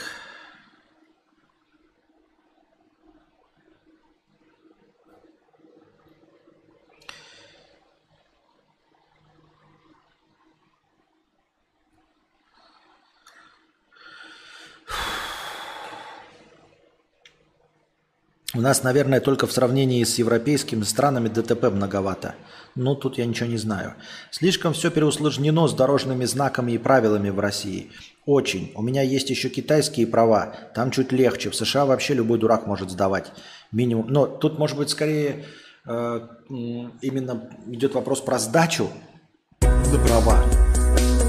Ты не устал? Я устал. Спасибо большое, я устал. Если ты не против, мы можем перенести это настроение на следующий завтрашний стрим. Квантальмей Квиртыч. Ага. Переусложнены правила, которые ты должен сдать в ГАИ на права. Но это да, есть такое. Там слишком много правил, которые ты никогда не будешь применять. И слишком много знаний, которые на самом деле тоже неприменимы. Ну, я понимаю, что формально мы должны знать, как накладывается жгут. Еще два раза пошло. Тоже показывайся. Спасибо большое, Дима, еще за $100. Ты самый лучший, вообще стримообразующий. Огонь. Супер. Так вот. Ну смотри, если скажешь, можем досиживать и сегодня.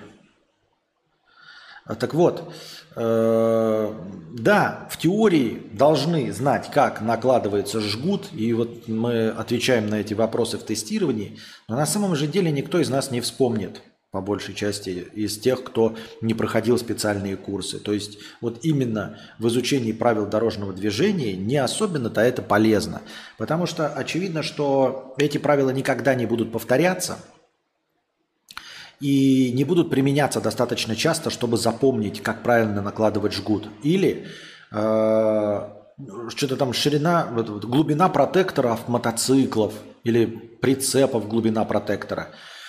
Может быть и полезно знать, но за этим должны следить какие-то специальные люди. Ну то есть ты приезжаешь на станцию техобслуживания, смотрят, что у тебя протектор стерся, когда ты меняешь зимнюю резину на летнюю, и тебе должны сказать, что вообще-то протектор стерся, вообще-то он уже не по ГОСТу.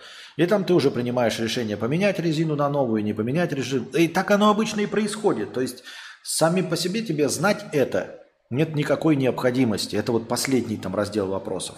Я уж не говорю о том, как часто встречаются, ну вообще в билетах вопросы про гужевые повозки, как их там обгонять. Как-то интуитивно понятно, как с трактором себя вести, который 20 км в час едет. Просто можно свести к тому, что ну, нельзя обгонять по встречке, если там не видно поворота ближайшего. Вот такие, ну я помню, гужевые повозки, что-то еще такое, что крайне редко встречается. И даже если встречается, ты как-то интуитивно понимаешь, как вести себя с гужевой повозкой, когда ее объехать и когда не стоит.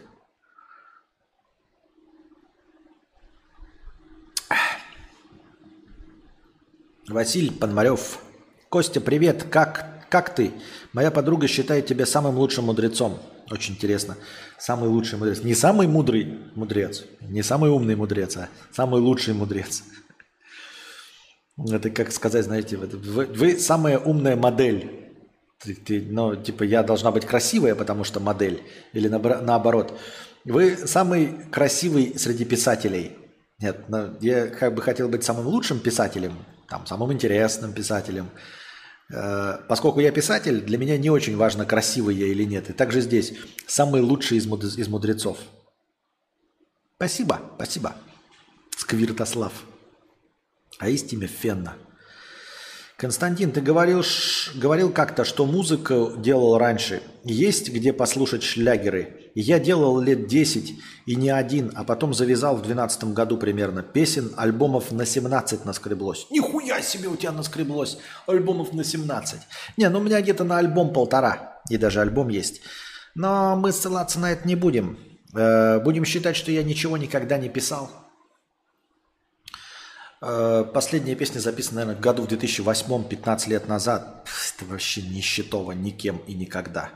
Просто увлекался музыкой. Там говно, ебать, частушки матерные.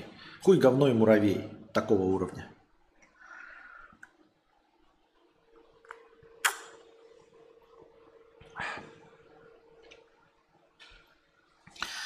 Так.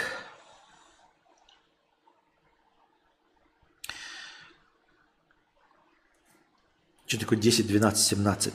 Я часто за рулем, хочу сказать, что учителя и гонщики встречаются даже среди фуристов. Типа кто-то, видите ли, плетется в полосе, или ему на своей 50-тонной дуре нужно сильно куда-то быстро успеть. Но это вообще, конечно, странная канитель, когда особенно редко было, но бывало у меня такое, что ты едешь по трассе в районе 100-110 км в час, при разрешенных 90, ну плюс 20, все понятно. Я не нарушаю правила скоростного режима, у меня никогда. На завтра еще. Спасибо большое, Дима. Ебать, нихуя ты денежный мешок, Дима. Это ты так хорошо зарабатываешь, будучи дальнобойщиком? Огромное спасибо, Дима. Нихуя себе риска. Спасибо большое, Дима. Так вот. Спасибо огромное. Так вот. Меня такие баснословные донаты вышибают из себя, из седла вышибают в лучшем смысле этого слова. Спасибо огромное еще раз, Дима, за сегодняшние огромные донаты. Так вот, бывало такое, что едешь вот 100-110, и тебя начинает обгонять фура, и обгоняет она тебя со скоростью плюс 2 км в час к твоей. Ну, очевидно, да, что если ты вот так вот едешь, и тебя вот так вот обгоняет фура вот с такой скоростью, мы же понимаем, да, что есть относительная скорость относительно тебя. То есть это скорость медленно пешком идущей падки. И вот он тебя обгоняет по встречке фура. И ты едешь такой, вот ну и что я должен сделать? Типа я должен притормозить, чтобы пропустить его вперед, но он нихуя не может набрать скорость. У него нет этой скорости. У него не какая-то супер классная там фура, ман или еще что-то. Он на каком-то обосранном, блядь, старом КамАЗе едет. И вот у него скорость плюс 2 км в час. Я еду, ладно бы еще, я, знаешь, просто там тошнило. Он такой, вот ты пидор, блядь, я тебя устрою. Но ты едешь по максимально разрешенной скорости. Вот максимально разрешенной скорости едешь. Дальше уже, если под камеры, вы будете попадать на штрафы. Ну нахуя ты, блядь, вот эту хуйню ставишь? И еще бы, ладно, у тебя хватало мощности, чтобы меня объехать. А потом ты там тоже притормозил и меня учительствуешь. Так у тебя мощности нет, ты вот с такой скоростью меня обходишь. Нахуй ты устроил этот, блядь, балаган ебаный? На максимально возможной скорости на трассе. Я этого предельно не понимаю, если честно.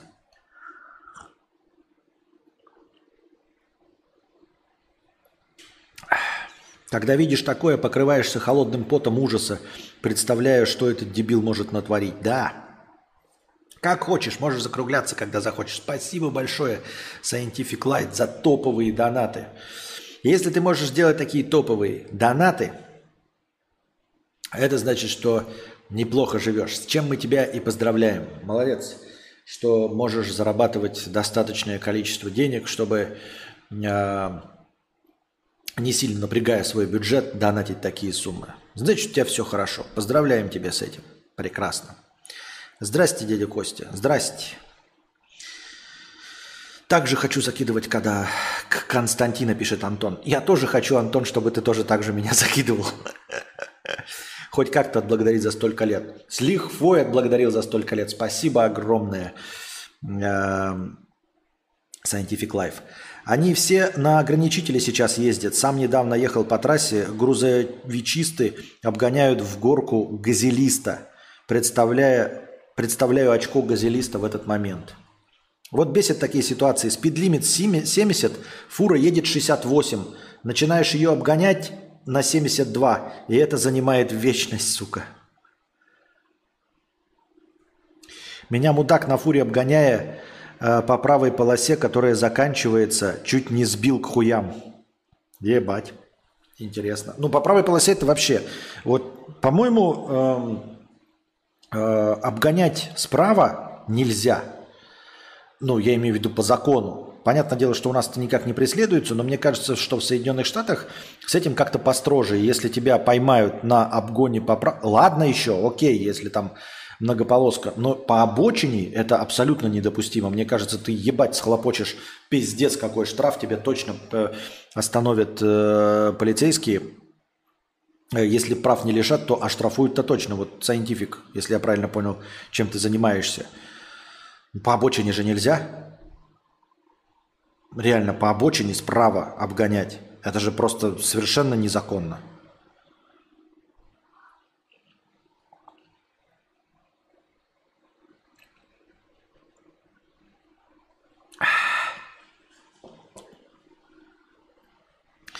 Так, пойдем в раздел «Вопросы». Что у нас там в разделе «Вопросы»? Нет, так, не успел прочитать, 8.07. Нет такого правила. Это в России нельзя по правой. Это в России нельзя по правой. Здесь нет. Ну, по правой можно, а по обочине? По обочине, конечно, ездить нельзя. Но он говорит, что по обочине, которая заканчивалась.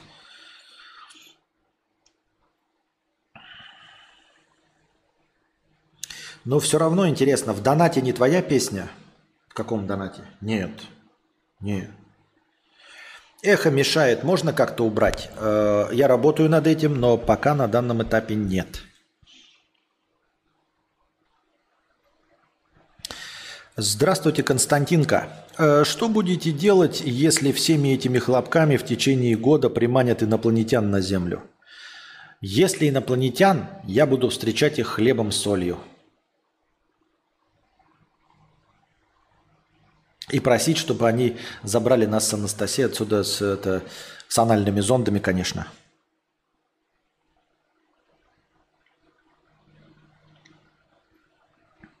Хотя бы на свой корабль для проведения опытов. На нем будет безопаснее.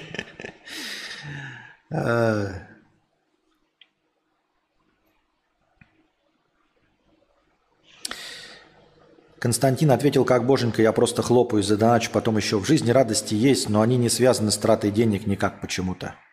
Ну, не знаю, может, ты не очень понимаешь, это возвращает нас к вопросу, как радоваться двум ипотечным квартирам закрытым. Но они не связаны с тратой денег. Может, ты не понимаешь, что на самом деле они связаны с тратой денег? Может, ты думаешь такой, вот мои радости жизни – это рыбалка, например, и шашлыки, и не понимаешь, что ты можешь себе позволить раз в неделю ездить на рыбалку и шашлыки именно потому, что у тебя есть деньги, и именно потому, что ты не вкалываешь 6 дней в неделю по 12 часов в сутки.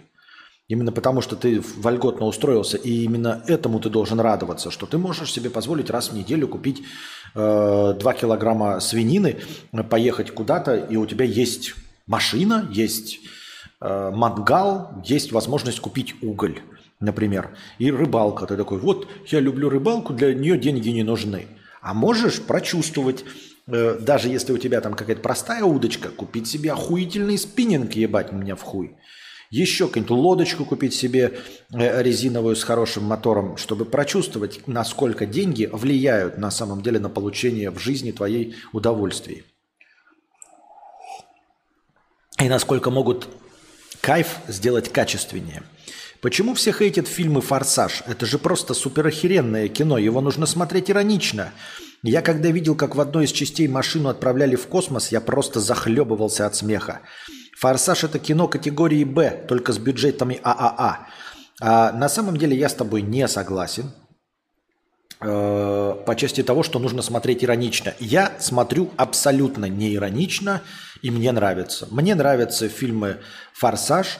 Есть из них некоторые части просто неудачные, как фильмы. То есть даже в пределах франшизы есть просто неудачные, ну там какие-то скучноватые фильмы, перебор каких-то там элементов, там, я не знаю, может быть, слишком длительная боевая сцена или еще что-то. В целом я, так же как и ты, не понимаю хейт в сторону «Форсажа», да и по большей части мировая общественность тоже не понимает, потому что она нормально, стабильно отслюнявливает деньги и делает эту франшизу одной из самых популярных в мире. Так что не надо говорить. Это какие-то как твиттерские говноеды там что-то себе рассказывают, но они не влияют на окончательные сборы кино. «Форсаж» – прекрасная франшиза. И люди, которые хейтят «Форсаж», это люди, которые не понимают, для чего и зачем они идут на «Форсаж». То есть они просто не понимают жанровую принадлежность. Опять же, есть люди, которые говорят, что вот есть хорошие боевики, а есть вот «Форсаж» – это, дескать, плохой боевик. Я не утверждаю, что они ошибаются в определении жанра, это действительно боевик. Но я просто не понимаю, почему... Ими считается, что боевик какой-нибудь классический, там, «Крепкий орешек» лучше, чем «Форсаж». Это обе ебаные сказки. И если посмотреть серьезно на какую-нибудь воздушную тюрьму, сломанную стрелу, без лица, «Крепкий орешек», «Смертельное оружие» – это настолько же ебанина. Единственная причина, по которой в «Смертельном оружии» автомобили не запускали в космос, кроется в том, что у них не было этих бюджетов. Просто не было этих бюджетов. То есть по тем меркам они тратили большие деньги, но все равно не могли себе позволить запустить из ракетницы автомобилем «Ламборджини» в авианосец и размотать его нахуй по орбитальной станции. Просто не могли себе позволить. Может, в силу графики, может, еще в силу чего-то. Но это единственная причина. Нехватка денег или там неумение снимать такие сцены. А не потому, что они были умнее, сценаристы у них были лучше, у режиссеров было больше вкуса. Это полная хуйня. Обратите ваше внимание, пожалуйста, например, на «Крепкий орешек», часть 4. Когда она выходила, мы все там смеялись, что нормальный боевик должен содержать в себе в цену либо разноса авианосца, и по этим критериям лучшими боевиками была франшиза «Трансформеры», потому что там стабильно разносили нахуй авианосец, либо нужно машину сбить вертолетом. Вот. Хороший боевик – это в котором летящий вертолет сбит автомобилем. И эта сцена в «Крепком орешке 4» была, просто потому что ее могли снять. Не было ни у кого какого-то там вкуса у режиссеров и сценаристов. Нет, просто к 4 части франшиза настолько разогналась, обрела бюджеты, что они могли себе позволить ёбнуть по вертолету в полете автомобилем. И это провернул герой Брюса Уиллиса Джон Маклейн. Он ехал из тоннеля, там была какая-то вот такая и он выскочил из автомобиля, который без него дальше поехал, взлетел на трамплине и ёбнулся в вертолет. Все боевики, в том и смысл боевиков, чтобы показывать фантастические сказки. Сейчас бюджеты набираются очень хорошо и быстро, и, возможно, чуть-чуть фантазия создателей кино опережает готовность зрителей к ебанине на экране. Но боевики, они всегда такими и были. Ну, серьезно, один Арнольд Шварценеггер с ракетницей, вот этой с базукой в фильме «Команда», разносящий 200 человек врагов, это реалистичнее, чем прыгать на автомобиле из одного здания Бурдж-Халифа в другое здание Бурдж-Халифа. Серьезно? Реалистичнее? Или Рэмбо 4, который тоже в одно рыло разносит 400 человек камбоджийских военных. Это реалистичнее. То есть где-то больше сказочности, а где-то нормально, по-вашему? Давайте смотреть правде в глаза. Это все сказки. Если вам не нравится, что автомобиль запускают в космос, ну, блядь, ну не смотрите тогда, вот и все. Это нормальные черты современного боевика, у которого есть а. деньги, б. компьютерная графика. По части того, что где-то можно было поинтереснее смотреть, это можно, да, сказать, там, например, сценаристы могли получше прописать диалоги, чтобы было побольше сюжетных ходов, за которыми интереснее было бы следить. Но это технические детали, такие профессиональные в целом, как я уже сказал, внутри франшизы какой-то фильм получше, какой-то фильм похуже, но в целом они все равно держат марку, например.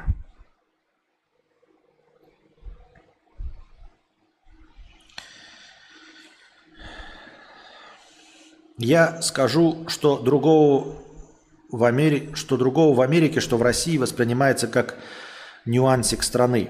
Это спокойствие. До сих пор не могу умом объяснить возможность долгосрочного планирования. Сбивает с толку этот размах. А, нюансик, в смысле, в Америке ты почему-то планируешь на дольше? Спокойствие есть какое-то? Я, честно говоря, не понимаю. Я пытался подумать, и мне казалось, так знаешь, что в какой-то вот другой стране я бы лучше планировал вообще, ну, смотрел бы более чем на 2 дня вперед и относился как-то даже спокойнее, даже если там, например, преступная обстановка была бы похуже, но она была бы как-то предсказуемей. Но я не могу подтвердить, потому что я ни в каких странах не был. Я и сам своего рода инопланетянин. У меня дед был из ваших 4-юродный. Можно оформить репатриацию в инопланетян? Тогда, да, в инопланетяне его.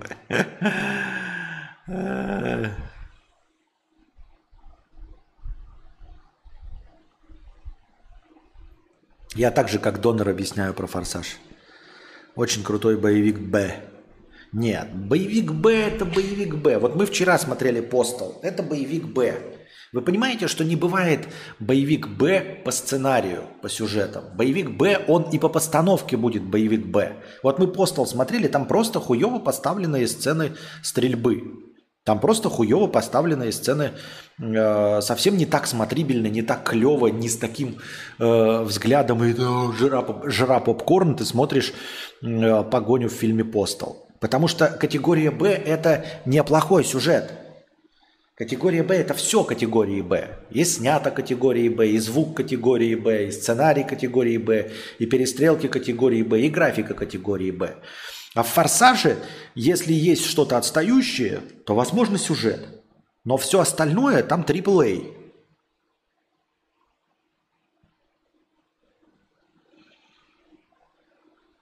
Мне кажется, если есть хоть малейшая теоретическая вероятность, что происходящее возможно, то это лучше, чем что-то невозможно ни при каких условиях, как, например, нарушение законов физики.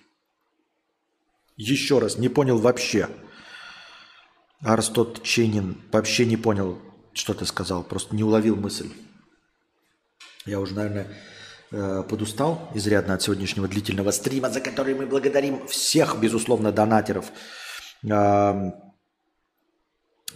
И случайника со своим большим донатом, и с самого начала носатого членника. Но особенно благодарим Диму за огромные донаты за сегодня. Ну и за то, что у нас есть $100 на следующий стрим, на завтрашний. То есть завтра готовьте свои вопросики в синий раздел, бесплатные, помимо всего прочего, потому что на завтра у нас есть $100 хорошего межстримового настроения, дорогие друзья.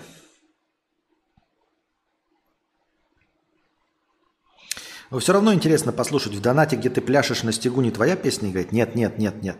Это Daft Punk играет. Ты че? Daft Punk Make Love песня. Я тоже думал, что, оказавшись в Америке, буду планировать как великий планировщик. Но оказалось, мой мозг просто пока не способен объять такое большое расстояние, чтобы придумать цель на долгосрок. Нихуя себе. Нет, но имеется в виду там откладывать деньги, думать над тем, как открывать счета, или, например, брать в ипотеку что-то. У тебя есть такая мысль? Вот, например, у меня, я ни в коем случае, я не хочу ничего плохого сказать, но у меня никогда мысли не было брать в ипотеку что-то в России. Ну, потому что может поменяться и государственный строй, и власть. Ни в коем случае не призываю, просто по факту, в пределах моей жизни это происходило. Курс может упасть в 2 раза рубля по отношению к доллару, то есть рубль может обесцениться в 2 раза. Он несколько раз обесценивался. Я терял тысячи, да, в 98 году 3 0. Потом при мне доллар был 30, 35, 60. Это все происходило в пределах одной моей жизни. Поэтому брать ипотеку на территории Российской Федерации, мне кажется, для меня слишком непредсказуемым. Поменяться может все, что угодно. И никакой стабильности нет, и нельзя сказать, что ты можешь, что ты за 10 лет хоть что-нибудь выплатишь. Опять же, ар-ар, на каких правах ты в США? И на каких правах, например, Scientific? На каких правах? Вы не уверены, что вас не депортируют? Ну, то есть кончится виза, и все, ее больше не продлят. Думаете, не может быть такого, например? Откуда уверенность, что дальше можно жить?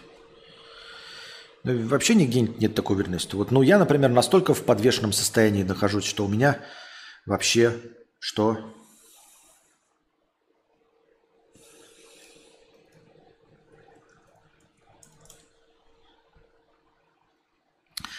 Мы решаем проблемы каждый месяц с визой. Каждый месяц отдельный с визой.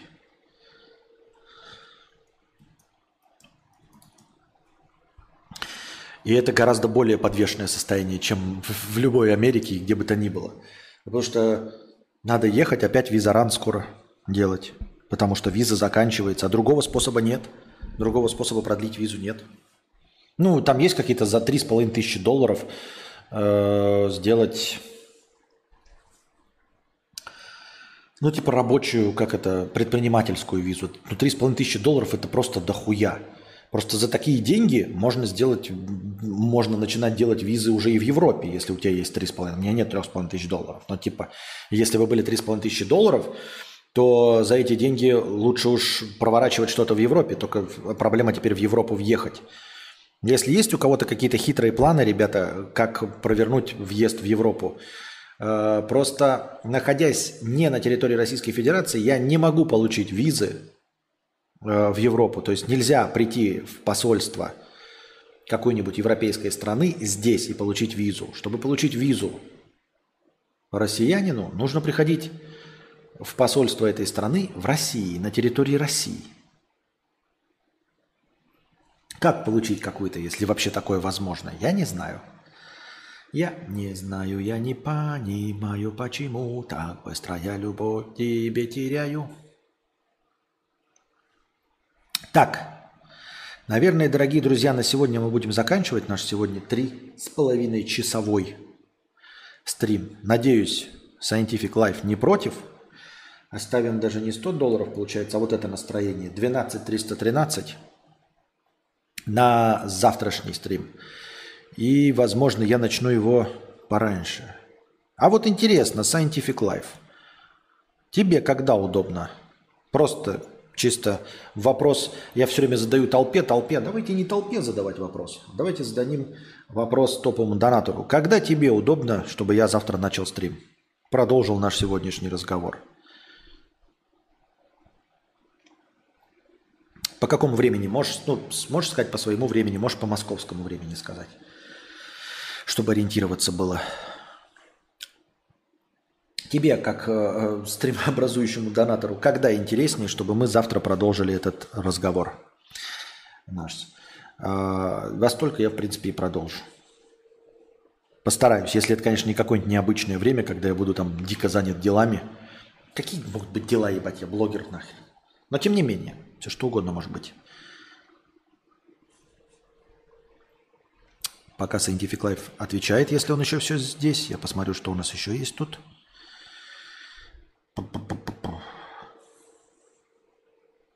бабушку из Израиля искать. Нет, нет, блядь. У меня рабоче-крестьянское лицо. Все рабоче-крестьянское. Никуда. Никаких вариантов у меня нет. Ни немцев нахуй, ни иудеев, никого.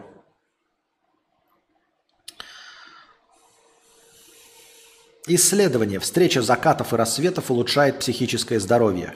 Наблюдение заката или рассвета улучшает настроение и социальное поведение. Все из-за того, что, встречая и провожая солнце, люди испытывают благоговейный трепет и восторг. Обычно эти эмоции вызвать сложно. Похожим эффектом обладает созерцание радуги и других природных явлений. К таким выводам пришли ученые из университета Эксетера в ходе исследования с участием 2500 человек. Им показывали компьютерную графику с урбанистическими и сельскими пейзажами в разное время суток. Ученые считают, вау-эффект от наблюдения за закатами и рассветами может стать частью терапии некоторых ментальных расстройств. Созерцание утренней и вечерней природы вызывает кратковременный, но очень значительный всплеск позитивных эмоций. Честно говоря, похоже на какую-то хуйню. А ты обычно всегда попадаешь в мое дневное атлантическое время США.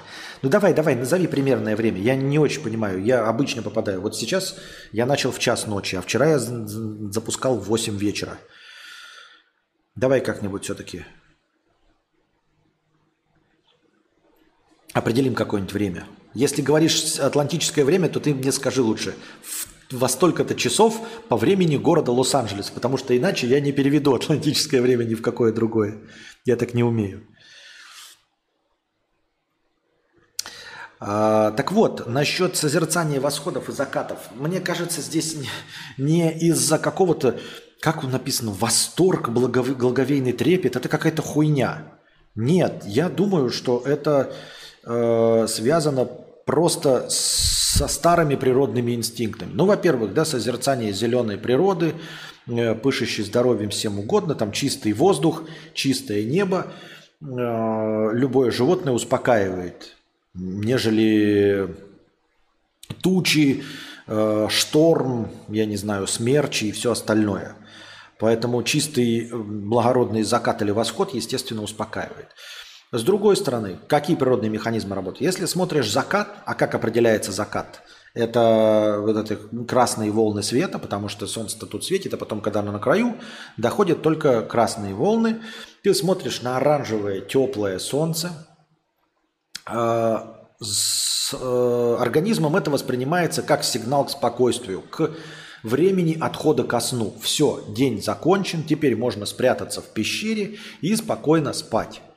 И я не понимаю, о каком восторге, серьезно, это какая-то хуйня на самом деле, а не статья, о каком восторге и благоговейном трепете идет речь, если даже на смартфонах есть вот эти фишечки переключения в ночное время на более теплую картинку с преобладанием желтого, оранжевого и красного, чтобы успокаивать, потому что синий цвет, он взбадривает и не позволяет организму успокоиться. Вечером, после того, как солнце село, предлагается автоматически на смартфонах переключиться в более теплую гамму. Есть же такое на всех современных смартфонах, чтобы картинка стала теплее, как будто под закатным солнцем, чтобы организм успокаивался, потому что он знает за миллионы лет эволюции, что все, тепленькая картинка, красно-оранжево-желтый, конец дня, можно успокаиваться, ложиться спать. Утром, наоборот, ты бодришься, но опять же та же самая теплая картинка, но ты встал, взбадриваешься, новый день, новые начинания, новые дела. Причем здесь благоговейный трепет и восторг. Я считаю, что в природе в нашей, внутри нас вот эти все механизмы, они не про благоговейный трепет и восторг. Никакие животные не испытывают ни благоговейный трепет, ни восторг ни от заката, ни от восхода. А вот успокаиваться от теплого закатного солнца – это можно. Просыпаться с теплым закатным солнцем – это можно. Но благоговейный трепет и восторг – это какая-то тупая дичь вообще совершенно. Не связанная, как мне кажется. Ну, то есть я считаю, что эту статью написали какие-то копирайтеры, никакого отношения не имеет. Ну и вот, и, соответственно, естественно, это может повышать настроение, восход, потому что начало нового дня – всплеск энергии, солнышко встало, все хорошо, ночные хищники попрятались, тигры уснули, можно выходить собирать хумус. А вечером, наоборот, успокаиваться, отдыхать и долго-долго спать. Как-то так я это вижу.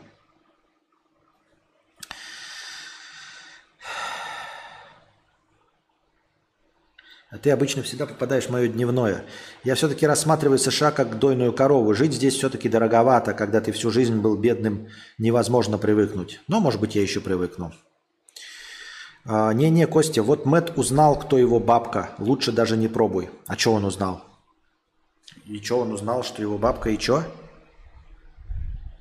Покупаем оранжевую подсветку на стрим. Ну, что значит покупаем оранжевую подсветку? Вы и так сидите сейчас в теплом освещении. Если вы вдруг не знали, то у меня сейчас включена лампа. Она, во-первых, с простого дневного света, но я могу сделать ее еще потеплее.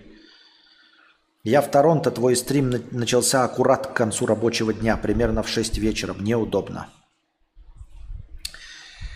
Ну, посмотрим. Значит, наверное, завтра в то же самое время примерно начнем, да?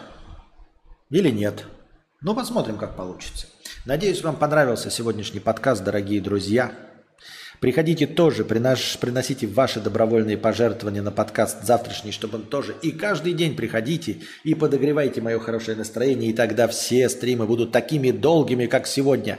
А если они будут все такими долгими, как сегодня, они будут еще дальше расти и увеличиваться, потому что я просто уже подзабыл, каково это 4 часа стримить. Поэтому в 3:30 начинаю уже уставать. А если это будет часто повторяться, то я буду опять к этому привыкать, и у нас опять будут 4-часовые стримы, 5-часовые стримы, и мы не будем переносить хорошее настроение, а будем дольше сидеть и разговаривать обо всякой бне.